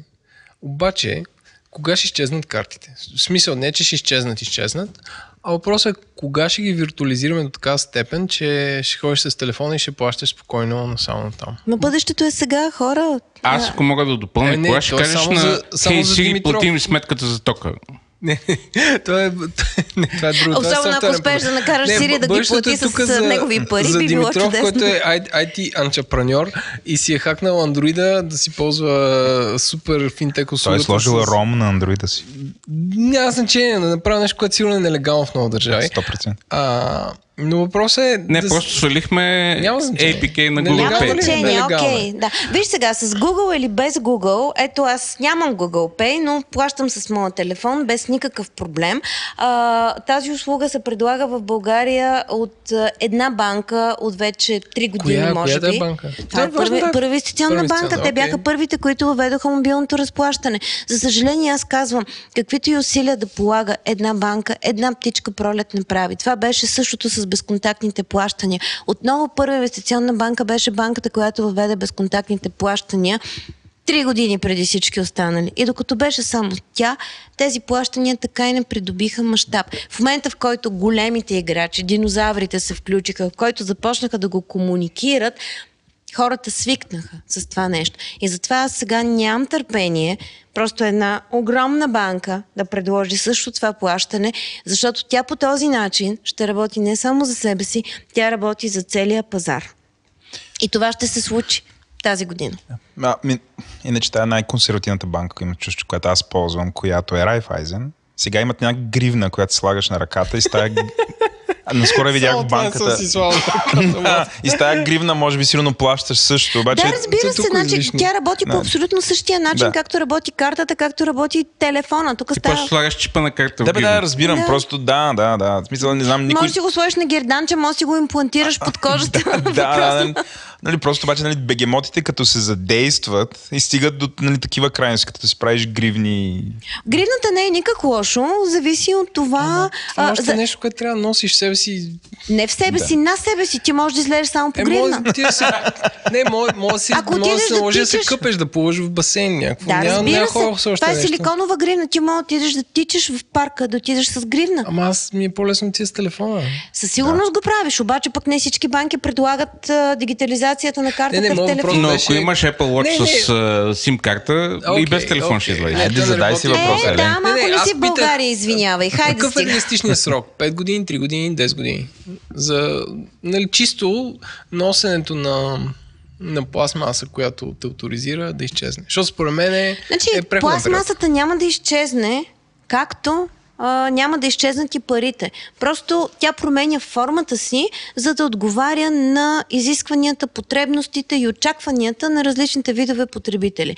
И по начина, а, всъщност с времето на а, израстването на тези потребители, които предпочитат да използват мобилните телефони, това ще увеличи а, използването на мобилните телефони като средство за разплащане. Но пластиката тя ще си остане като форма, подобно на кеш.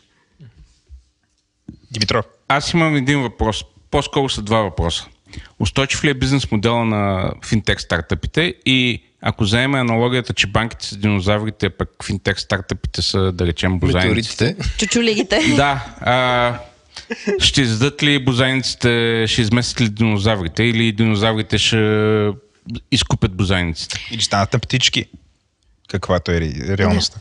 Практиката показва, че а, тенденцията е в посока партниране между банки и финтех компании, защото финтех компаниите имат а, технологиите, имат а, технологичните ресурси, докато банките пък от друга страна имат а, голямата клиентска база и а, това, което е безспорно, че банките все още се ползват с така доста голямо доверие а, по отношение на а, сигурност а, м, от, от, относно ам, относно финансовите услуги, защото един от най-големите страхове на хората, освен здравето, благос... децата, са и парите. И хората са много чувствителни на тази тема. И практиката показва, че а, най-доброто решение, а, особено в краткосрочен план, за всичките тези участници е коопериране. Защото, а, пак казвам, финтех компаниите, те имат а, технологията, те имат ресурсите, но за, но, за съжаление нямат средствата, с които а, да постигнат необходимия мащаб, така че да получат възвръщаемост. И това, което се случва, м- доста финтех компании избухват, предлагат всичко безплатно и така нататък, само за да създадат имидж и да се продадат след това. Докато ако работят в коопериране, някои от тях създават white label solution, нали, които предлагат на банките. От друга страна пък банките са доста ограничени по отношение на бързото развитие на технологии, защото а, структурите им са много тежки. Това не, е- това не има основен бизнес, в края на краищата, развитието на технологиите. Аз мога да ти дам един пример. В битността си на предприемач, при няколко години предлагах на... Обиколих тук няколко банки да им предложа да има един моба... а, мобилен ап, в който да могат да се управляват различните сметки и банките тогава не искаха или поставяха някакви много големи ограничения. Как да се вържим към тях, security и така нататък. И след това се появи PSD2. И open банкинга. Да, и Първо, това нещо се случи. Стоп, стоп. Сега. Какво е Чакай сега. PSD2 и какво е Open Banking? Да, я кажете. Ами, това, а, това е директива на Европейския съюз, която позволява на, а, примерно, през такива приложения като любимия ми Revolut или други, които са сертифицирани, да можеш да управляваш банковите сметки, а не да използваш интернет банкиране или тулове на банката. И ти така можеш да се закачиш за няколко банки, през едно приложение и да си управляваш всичките средства, в няколко, ако има сметка в няколко банки.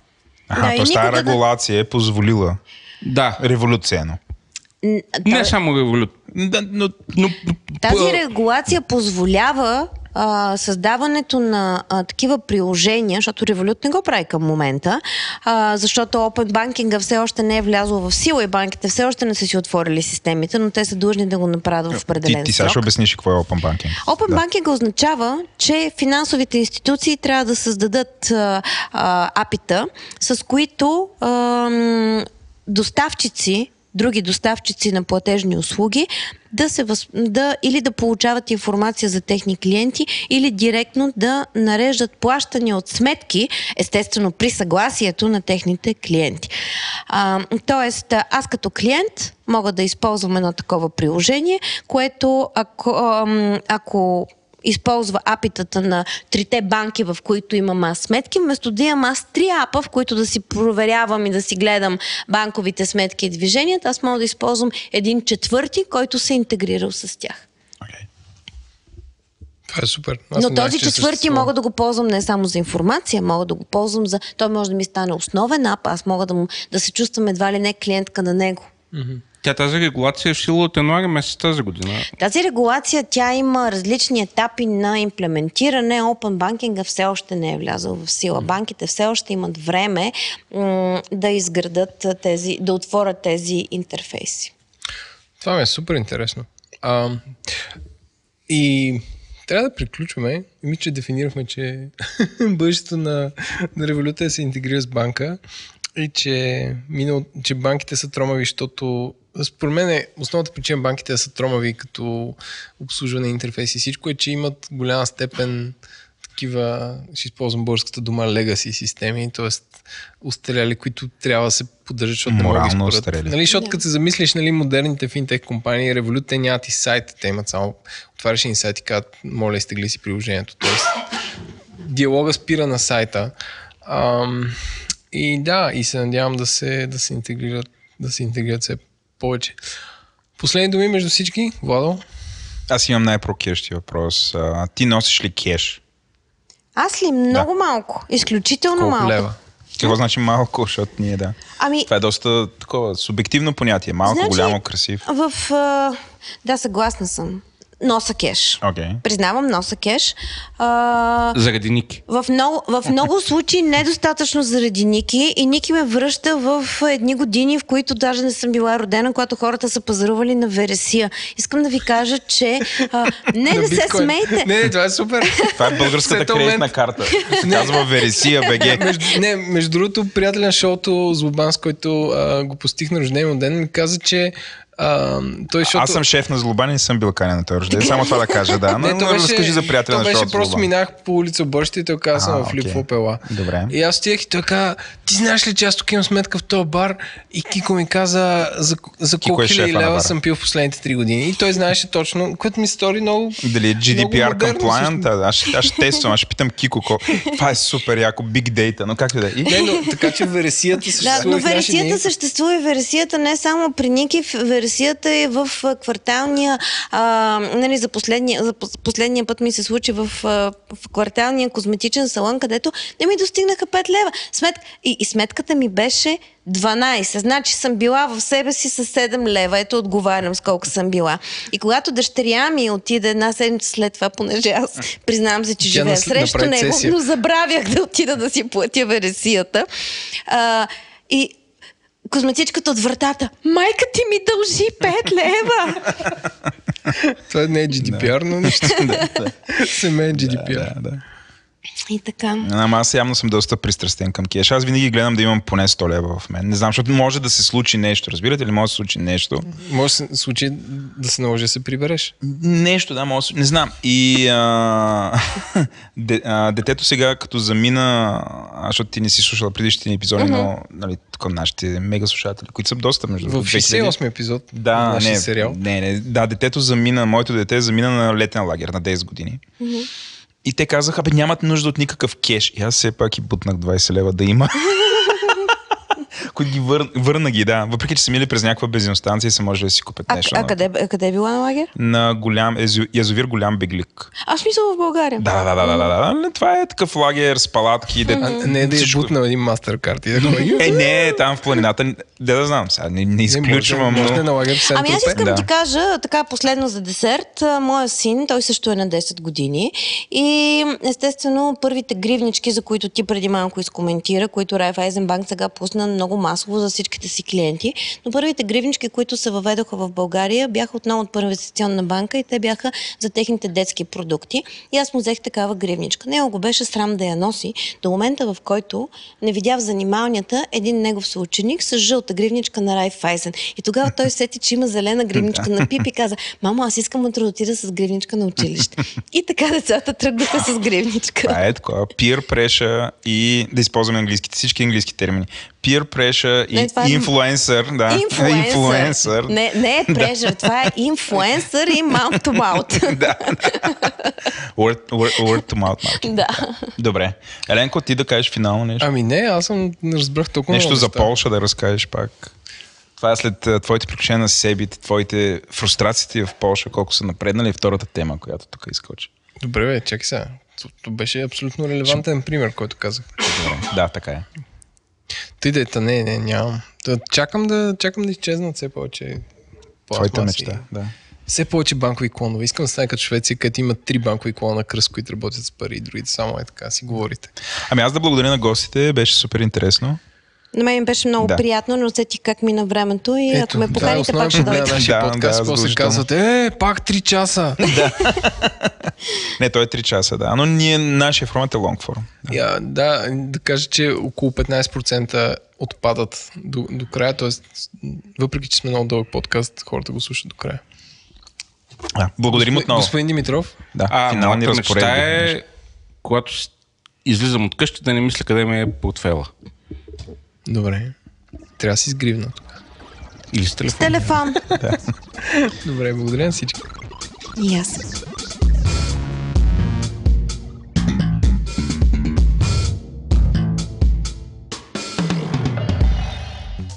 Това беше всичко от нас. Ако този подкаст ви е харесал, абонирайте се през iTunes а, или напишете ревю, а споделете го на своите приятели. Това е най-лесният начин да стигнем до тях. Следете ни в Twitter в Маймунскоа говори подчертавка интернет.com. Пишете ни или на info Маймунскоа говори интернет.com или а, в Twitter. А, този про- продуцент на епизода бях аз с помощта на Владо и Димитър Димитров. Ам, екип експлейнер е Сашо Бойчев и господин Николай. Аудиоредактор и монтаж Антон Велев. Аудиоконсултант Георги Маринов. Нашата музика от Унко. А, дизайна ни от, от Ели, а пък началника на маркетинга на този подкаст, тази просперираща професия се казва Рая Накева. Благодарим на генерален спонсор SBTech, на нашите партньори за живите записи Receipt Bank, на патроните и менторите SiteGround, Digimark, Oracle и Tiki. Ам, и както на нашите 88 вече патрона, които ще отнема около 6 часа да ги прочета, затова просто им благодарим. И ще се видим след две седмици, когато продължаваме.